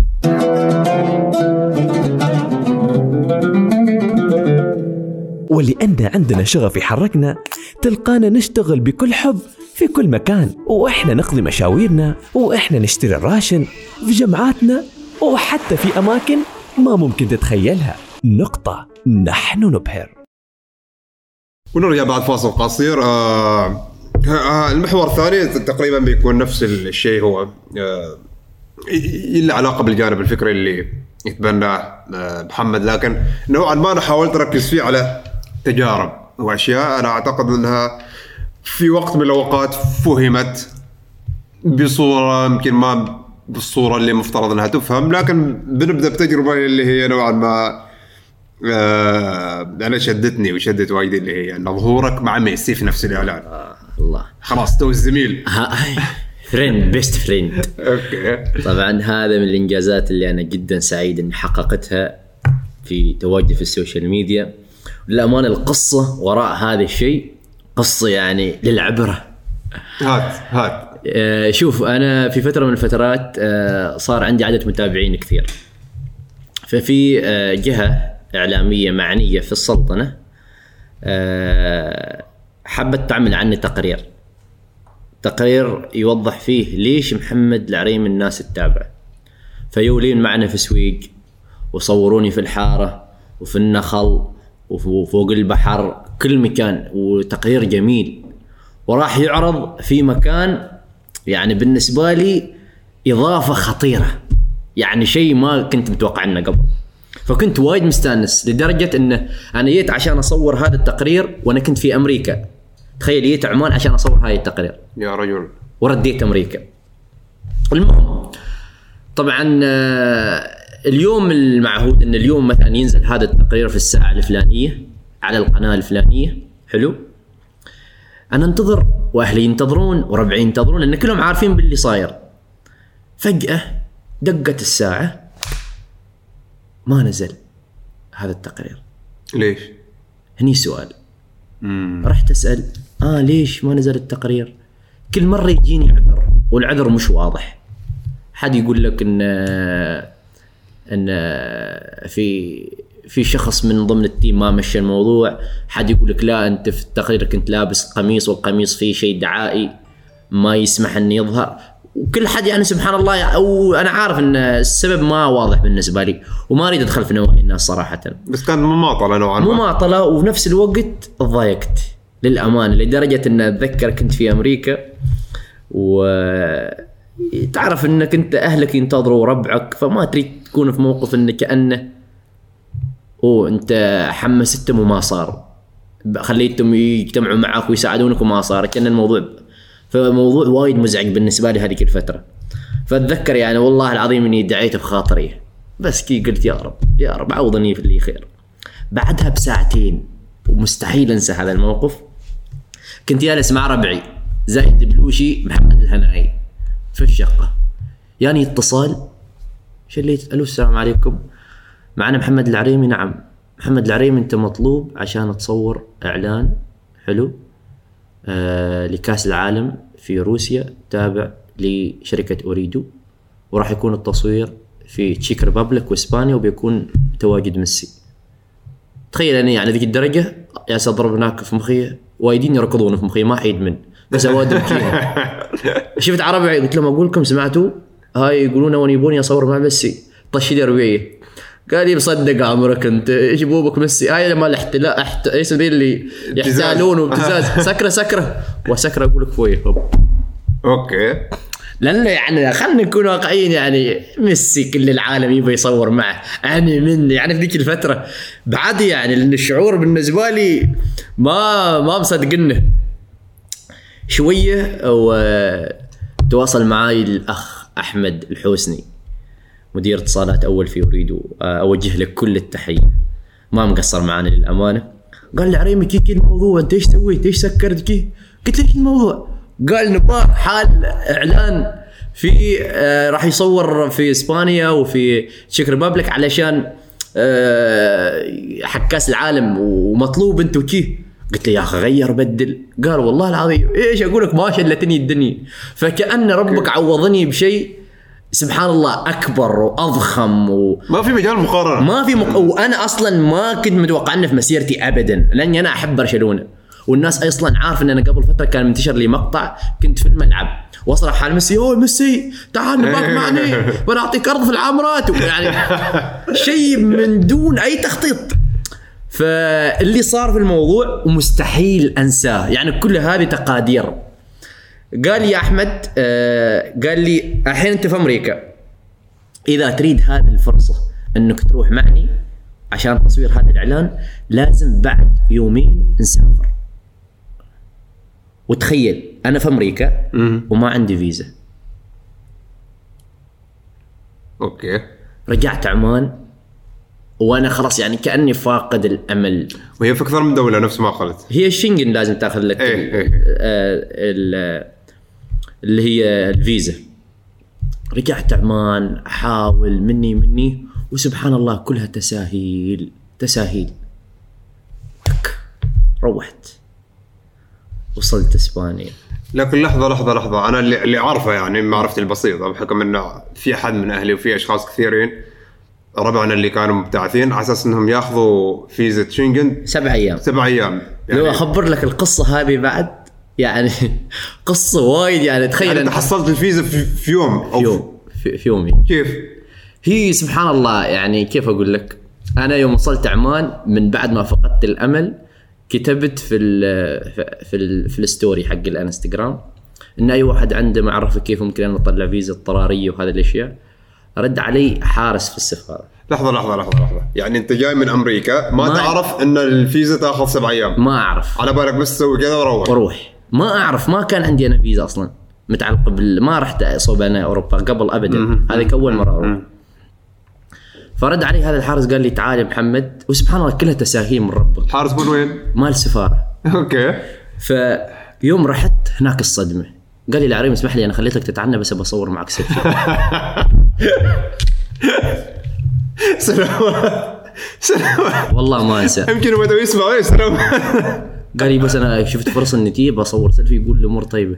وأنا في تفكير ابى ف- هذه فرصه ما تتعوض. ميسي إعلان وجاي من أمريكا. وسبحان الله. بالصدفة وأنا هناك في الموقف هذاك التقيت بشخص يعني جزاه الله خير جزاه الله خير. خبرت الموضوع قال لي العريمي فيه هو حالات في اضطرارية أو في أشياء كذا أنا بحاول لأن هذه فرصة بالنسبة لك. وشيء مشرف أن شخص عماني يروح لإعلان عالمي ويظهر في كل القنوات كان في شركات الطيران في التلفزيون في القنوات الناقلة يعني شيء حلو بزي العماني فكل هذا اللي تحسبها. فجزاه الله خير والله العظيم. من ذاك الحارس التقيت بشخص هذا الشخص يعني قال لي بحاول نحاول ان إحنا ترى في طريقة كذا ممكن نحن نتخذها في حال إنك أنت عندك إثباتات تدل إنك أنت لازم تروح. ويعني في مثل ما يقولون procedure اللي هو تسوي استمارة وأشياء وايد. فيكون في استثناء. والله رجعت البيت بعدها تقريبا بخمس ساعات اتصلوا فيني تعال استلم. ما كنت متوقع ابدا. ابدا. ولا جاي في بالي إني بسوي ذا الشيء. بعدين سافرت أول رحنا Czech Republic زين ويحجزوني في المطار 12 ساعة. ليش؟ لأن كان في استثناء في الفيزا وكذا لا. فيريدوا يعرفوا من ضمن التحقيقات ليش أنت معطينك استثناء؟ وكذا وبديت أشرح وأشرح وأشرح وأشرح. خلصنا صورنا هناك في أكبر استوديو يعتر- يعترف فيه في آه، في أوروبا. بعدين سافرت مرة ثانية إسبانيا عشان أكمل التصوير ونفس الشيء حجزونا تقريبا سبع ساعات. فكلها كانت تضحيات يعني. والجميل أيضا في الإعلان أنا كان رايح للإعلان علشان بس أصور لقطتين يمكن في الإعلان كامل لأنه الإعلان يكون مجزأ لأكثر من version أكثر من صيغة. يعني في صيغة للجمهور العماني يكون فيها العريمي. في صيغة مثلا للكويت كان فيها بدر المطوع. يعني فاهم؟ بس أنا ليش مسوي كنت مسوي حماس شوية؟ وربشه في, في الاستديو. فالمخرج قال أنا أحتاجك في أكثر من لقطة. فانتهيت في الإعلان تقريبا ما يقارب 15 لقطة كذا في الإعلان كامل. wow wow. فهذا الشيء كان إضافة جدا قوية وجميلة. الشاهد في الموضوع أن أنا بعد ما آه، صورت الإعلان طبعا أنت لما تتكلم عن إعلان عالمي في في أشياء أسس ولوائح لازم تمشي عليها وعقود مكتوبة وشروط لأن أنت ما تتكلم عن إعلان إعلان عالمي بالملايين وميسي هو ال ambassador حق Ooredoo من فترة طويلة. بس ذيك الفترة ما كان في أحد من ال social media يروح وفاهم علي. فكان لو يسوي إعلان يمكن ما كان ظاهر بالشكل الكبير. فمع تواجد الناس في ال social media مع ميسي بدأ الانتشار أوسع. وهذا يعتبر آه، خطوة طيبة من Ooredoo لهم كلهم الشكر والتقدير يعني. ف رجعت عمان نشروا ال- الإعلان. وكانت الصدمة من الذهول من الجميع. أوه العريمي مع ميسي وفي التلفزيون. عارف أنا أذكر حتى المقاطع لما انتشرت في الواتساب كانوا يقولوا ان هذا ترى مفبرك هذه هي. أنا بذيك الفترة ففي آه، آه، إعلامي إعلامي وجه له كل التحية على كل اللي صار. آه، سجل فيديو مرئي. ذكر فيه إن هذا الفيديو يعني مفبرك. وهو ما كان على درايه إن أنا كنت already شهرين تقريبا من دولة لدولة عشان هذا الإعلان. ولكن وقتها لما أنا كنت في هذه الدول ما كان مسموح لي ان أصرح عن إيش كنت اصور فاهم علي؟ لحظة أنت هذا كله كان صار في فترة دراستك؟ في فترة دراستي. دراستك سحبت عليها وين؟ أجلت. أجل فصل؟ أجلت فصل. أوكي أوكي. مع خذي أج- يعني شوف نحن في أمريكا لما تدرس في جامعة تقدر تاخذ كلاسات من جامعة أخرى وبعدين تسوي لها transfer فأنا أخذت كلاسين اونلاين علشان إني ما أكون فاضي 100% فاهم علي؟ ولما خلصت تأجيل الفصل أضفتهم لي الترانسكريبت مالي فاهم علي؟ حلو. فيعني ما يعتبر تأجيل إنما آه، لعبت بالخطه شوية دخلت اونلاين في أشياء وايد. أنا كنت فترة دراسة وهذه الأشياء طبعا لأول مرة أهلي ما كانوا يعرفون. الوالد ما عليك. خرجني خرجني. الأمور طيبة. زين فلما خلاص الإعلان انتشر كل مكان آه هذا الإعلامي طبعا أنت تتكلم عن إعلامي أكيد كلامه راح يكون له آه مثل ما يقول لك الناس راح تصدقه لأنه هو في المجال. فاهم؟ فقال هذا أتوقع أن الفيديو مفبرك وكذا ما أعرف إيش. رحت أنا إيش سويت؟ أنا تعال لا تخليني لا تخليني أستين. ومع ميسي مع. ميسي. وأنا ترى صحيح إنه يعني كان ممنوع إني أنا مثلا أصور ولا شيء في الكواليس منعا باتا. أنا المهم كان عندي فيديو. وكان ميسي كان يتكلم تليفون وأنا سكل تفاحه زين. يوم هذاك الإعلام يتكلم أنا يعني حرام جهدي وتعبي وكل هذاك الأشياء اللي مسوينها. في أحد من دون وجه حق يوجه لك هذا الاتهام. ف يعني اذا إذا كان العمل لهالدرجة مزعل أي حد خلاص إلزم السكوت. أما أنك أنت لا تنظر تظهر بوجه آخر ومن دون أي حقائق أو أدلة هذا ما ينفع. فرحت أنا ونزلت الفيديو في الانستغرام. كي- أوكي. قلت ميسي قال شويات و يعني تقرير ومحاسبة ليش وكذا وكذا. لدرجة إني دفعت حتى مبلغ مالي وكذا. فهي صح إنها كانت عكسية بس كانت كتوضيح يعني والناس خلاص عرفت كل شيء. عرف انه ترى هذا خوي. الخوي هذا. حتى لدرجة إنه حتى معي تيشيرت ماله موجود موقع. توقيع وكل حاجة. أوكي. حتى مصورنا موجود حتى في ال highlights في حسابي. فكل هذه الأشياء كانت بالنسبة لي إضافة جدا جميلة. طبعا كل المواقف اللي صارت في هذه ال- الفترة اللي أنا صورت فيها الإعلان وظهر الإعلان كلها أعتبرها بالنسبة لي أشياء جميلة وتحديات تغلبت عليها بفضل الله سبحانه وتعالى وفضل كل المحبين والناس اللي دعمتني واللي كانت أيضا حتى تشاركني هذا الإنجاز. يعني في ناس وايد تصور الإعلان في الطيارة في كل شيء "أوه، العريمي حبيبي كيف مولع فالشعور جميل وتتكلم عن فترة يمكن بعد الظهور الخارجي ما كان كثير في ال social media في عمان. أنت تجي فجب هاي مع ميسي في التلفزيون. في القنوات الناقله لكاس العالم بين كل شوطين أطلع لك العريم يعقب يجزاء و- ويعزاء كله هو علامك أنت. فيجيك شعور حلو يعني وعسى الله يرزق كل واحد مني هذا الشعور الجميل ويرزقكم كل الخير. رب. حلو حلو هذا حلو. حلو زين آه وأيضا ما أنسى قبل لا ننتقل للنقطه الثانية أشكر كل الناس اللي دعمتني في هذا الشيء لأن لولا يعني فضل الله سبحانه وتعالى ثم دعمهم وتسهيلاتهم اللي بدرت منهم يمكن أنا ما سويت هذا الشيء. ويعني لو أخبرك كانت الفترة قصيرة وكان عندي دراسة وحتى في لو نتكلم عن الملحقية في وايد ناس قدموا لي أشياء أنا ممنون لها إلى اليوم وشاكر لهم يعني الشكر الجزيل صراحة. أكيد أكيد. هذا جزء من جزء من ال- ال- process ف بننتقل ل آه، الثانية اللي هو بخصوص لقائك مع شعيب. أوه. في سؤال شايب أوه. زين. قول لي. هذا اللقاء كان بعد الإعلان مع ميسي ولا ولا قبل؟ قبل. أوكي حلو. حلو حلو حلو. إنزين. قبل. نحن نريد نتكلم تحديدا عن ال- الجزء الأخير من اللقاء. هو اللي تقريبا سوى بلبلة. هو اللي أثار نوع من اللغط. صحيح. أثار نوع من الهجوم الشرس إنزين أول شيء آه إيش سبب ذا الهجوم؟ شوف آه، أول حاجة لازم الناس تعرف إن برنامج سوار شعيب آه، برنامج مبني على حوار ونقاش وختام البرنامج في عندهم اللي هو سؤال تحت الطاولة. وهذا جزء أساسي من البرنامج وحتى كل ضيف يشرط عليه انه لازم إذا يوافق على الاستضافة يوافق على الإجابة على هذا السؤال أو الشيء اللي يكون تحت الطاولة. تحت الطاولة هي شرط أساسي. شرط أساسي. بس ممكن إنك أنت تحط شروطك عليه. مثلا تقول لي أنا تحت سؤ- سؤال تحت الطاولة ما أريد شيء شخصي. ما أريد شيء فاهم علي وفي أشياء كثير. فمثل ما شفتوا طبعا آه، في الحلقة لما جاء سؤال تحت الطاولة كان الموضوع آه، مثل ما ظاهر لكم يتكلم عن شخصية عمانية آه، موجودة في وسائل التواصل الاجتماعي. ومشاركة لمحتواها للجمهور. فيمكن بعض الناس أخذوها من جانب شخصي أكثر ما أنها تتعلق بمحتوى. كيف يعني؟ يعني الحين إحنا لما نتكلم عن الشخصية الفلانية اللي كانت في الفيديو نحن ما كنا نتكلم عنها كشخص في فرق. نحن كنا نتكلم كمحتوى مقدم للجمهور وهذا المحتوى من حق أي واحد منا يبدي رأيه عليه. سواء هذا الرأي كنت أنت معجب فيه ما معجب في النهاية هو رأي شخصي لمحتوى مقدم. وهذا الرأي يعني كان مرتبط باسم عمان بعادات وتقاليد. وأنا ما أخفي عليك يعني. أنت لما تقول مثلا هل محمد العريمي يمثل عمان في هذا الشيء؟ هل محمد الهناي يمثل عمان بهذا الشيء؟ هو تصرف شخصي منك أنت. لكن لما تجي تقارنه بعمان بعادات وتقاليد ومبادئ وأخلاقيات أنا أسمح لي. إلى اليوم أنا عند موقفي ولا أدعي فيها المثالية. أي شيء أحسه في خدش لعاداتنا وتقاليدنا أنا وأرجع وأقول لك ما نتكلم عن شخص معين.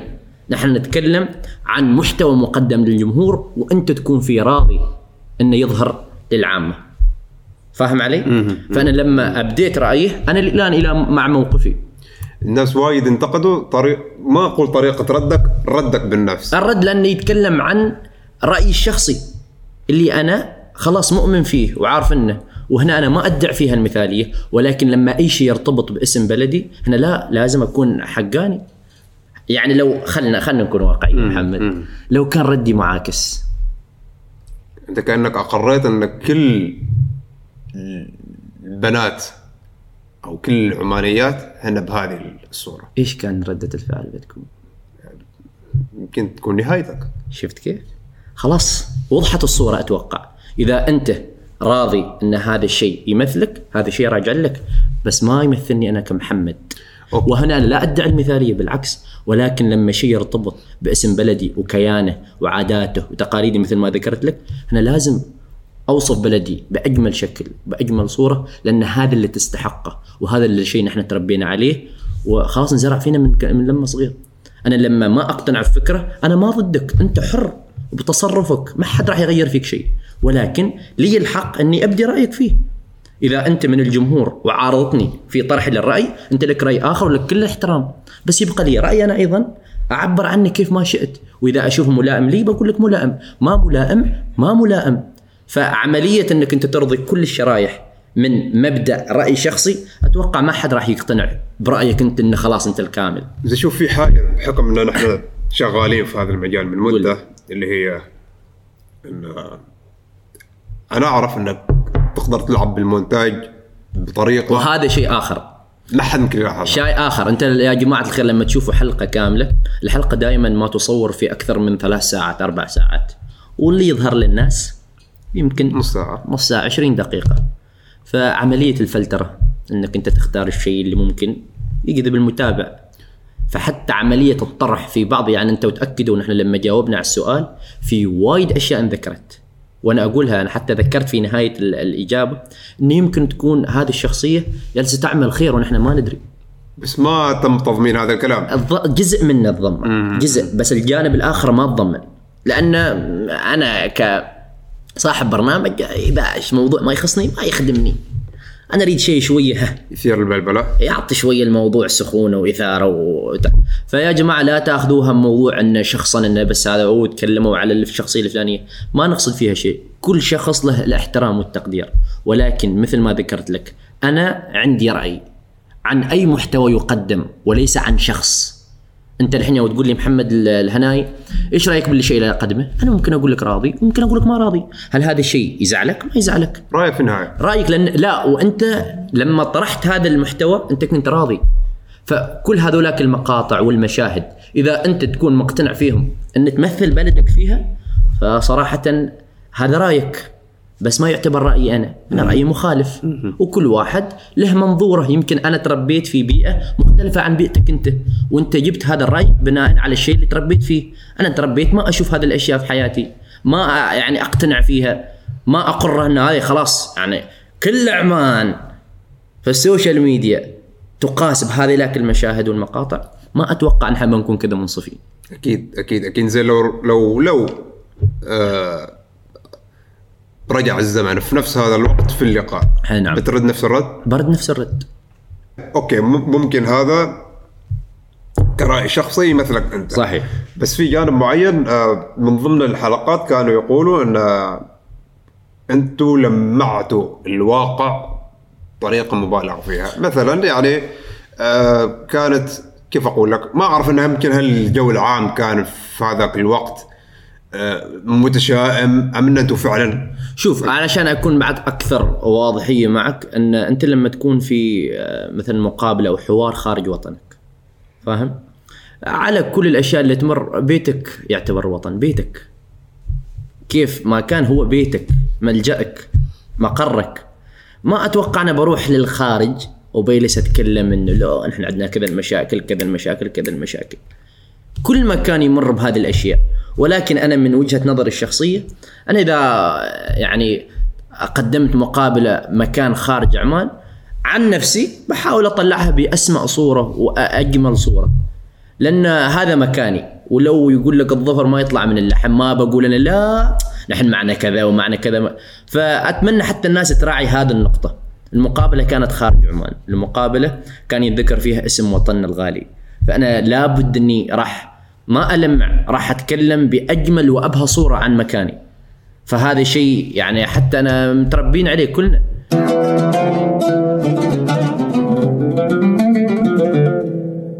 ونرجع بعد فاصل قصير آه لو مرة ثانية رجع الزمن. وبغى حد يستضيفك في برنامج قال لك ترى من ضمن الشروط أنا عندي اللي هو نفس تحت الطاولة. يعني أنا بطلع لك شيء ممكن إنك أنت ما تتوقعه. هل بتوافق ولا لا؟ عادي بوافق. أكيد؟ أكيد. بالرغم إنه ممكن هو يسبب لك بلبلة أو يسبب لك شيء معين. طبعا يمكن يكون نطاق شوية يعني ممكن أوافق بس بمدى شوية. يعني مش شيء في شيء شخصي أو تجريح بس بوافق ما عندي مشكلة. شوف تعرف خلال اللقاء أنا حل حاجة وحتى سجلتها وأنا كنت أصر عليك أقول لك هل أنت انت قلت أنا صريح؟ أنا صريح. هل أنت صريح 100% صريح 100% بس في نطاق المعقول. في م... أيوه أكيد هذا الشيء. إنزين بما أن العريمي ما بيجيك اليوم معنا إنزين وضيف استثنائي نحن عندنا شيء حالك تحت الطاولة.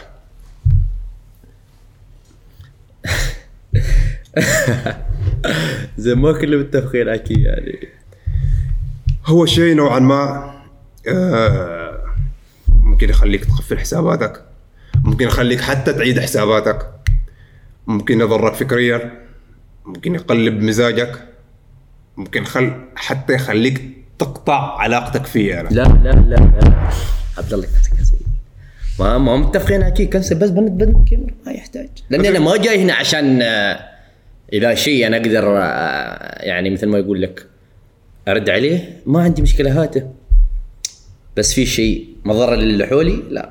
بعيد. لحظة لحظة لحظة ترى الكلام كله بيطلع ما بنكنسل شيء. لا لا عادي بالعكس 100% معك أنا ما بنكنسل شيء حتى يوم لما حد المخرج كنسل ما بنكنسل. ما كنسل. إذا شيء في يعني يطلعني بصورة مش زينة آه، طبعا ما أريده لكن إذا شيء أقدر أسيطر عليه هاته. إنزين شوف أنت الآن حطيت بين نارين. حلو. أنت لو رفضت زين بتكون أنت كذا وقعت في تناقض. اللي هو أنك أنت قلت أنا صريح 100% وما عندي مشكلة انه يعني أصرح بأي شيء. هو وأنا عند كلمتي إلى الآن ما عندي مشكلة. أي شيء يخصني أنا كمحمد ما يضر حد اللي حولي. لا هو ما بيضر حد اللي حولك. هاته. متأكد؟ متأكد. ما نرجع عن كلامنا.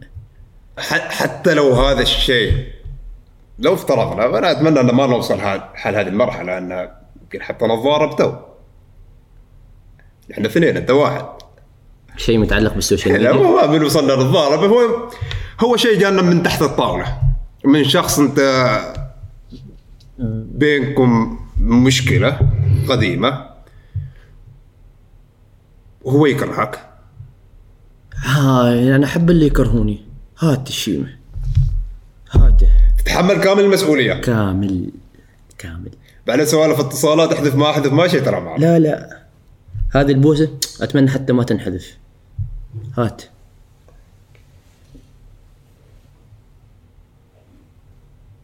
هات. يلا أبوي. يا أخوي على كثير مع ضغطني قلت لك ما عندك محصب لي كوب غير الحين. لا لا ويش توقعت ويش توقعت ما اعرف خليتني عوراني راسي. أوكي يعني ما ما يعني استحريت والله.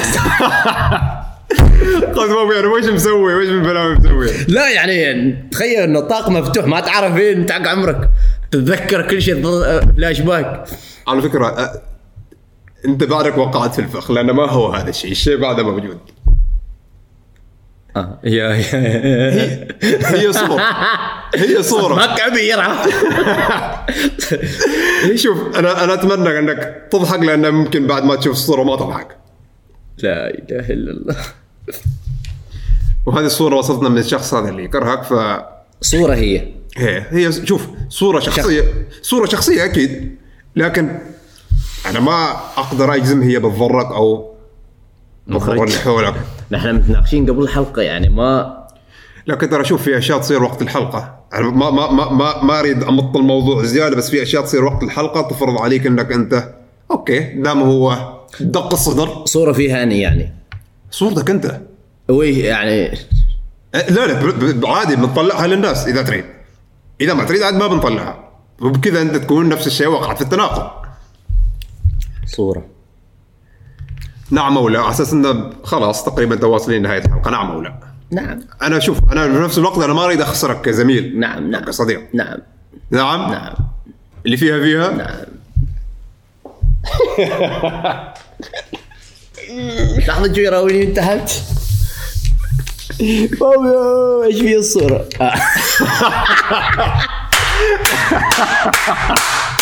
الله يغرب فليسك لك. والله سؤال سؤال سؤال آه. سؤال تو هذه طبيعي ولا تجميل؟ هذا كل عمليات عرفت الصورة صح؟ عرفت يا الله هاي بالها بيتين شعره الحين شوي حبيب قلبي محمد والله شوف يعني ما كان ودي إني أرفع ضغطك وهذا بس ترى بغينا نسوي شيء جديد. حبيبي حبيبي العريمي آه، شرفتنا ونورتنا في البرنامج. آه، رسالة أخيرة لمتابعين البرنامج. طبعا في البداية حبيت أشكركم على هذه الاستضافة الحلوة والجميلة. للأمانة استمتعت بكل شيء ما عدا الفقره الاخيره دار راسي شوية. ورسالتي لكل المتابعين أتمنى أتمنى أنكم تأخذوا محمد العريمي بحسن نية. أنا كل اللي أقدمه في السوشيال ميديا مش شخص مثالي ولا شخص كامل. أنا حالي من حال أي شخص آخر أمر بمثل ما يقول لك موجات مرة فوق مرة تحت فتأكدوا في حال إني آه، شفت نفسي قادر إني أقدم الشيء اللي يونسكم ويسعدكم وتستفيدوا منه ما راح أحرمكم منه. في الجانب الآخر إذا مثلا صار أي شيء اختفيت صار أي شيء فتأكدوا في ظروف لزمت لي هذا الشيء. وإن شاء الله نكون دائما مع بعض على الخير ولا تحرمونا من دعمكم وبإذن الله بإذن الله نكون مستمرين طول العمر بإذن الله تعالى. شكرا محمد. شكرا شكرا. الله يخليك. آه، حسابات الضيف بتكون موجودة تحت في صندوق الوصف. وأيضا رابط الاستماع للحلقة إذا عندكم أي استفسارات أو حتى مقترحات لضيوف آخرين حطوهم تحت في مكان التعليقات. إذا تحبوا نعمل تعاون مع بعض أيضا إيميلنا موجود في صندوق الوصف. like و share و subscribe نشوفكم إن شاء الله على خير. مع السلامة. لكن طالع جميل. طالع مولع. الله الله. بودكاست بودكاست. جلسة كرك حوار مشترك بين الضيف والهناء ركز معنا واستفيد يا الحبيب يا الحبيب. تابع معنا كل جديد بودكاست. بدون تصنع وتقليد. بودكاست. بودكاست. لا لا لا لا لا لا. بودكاست. بودكاست. لا لا لا لا لا لا لا.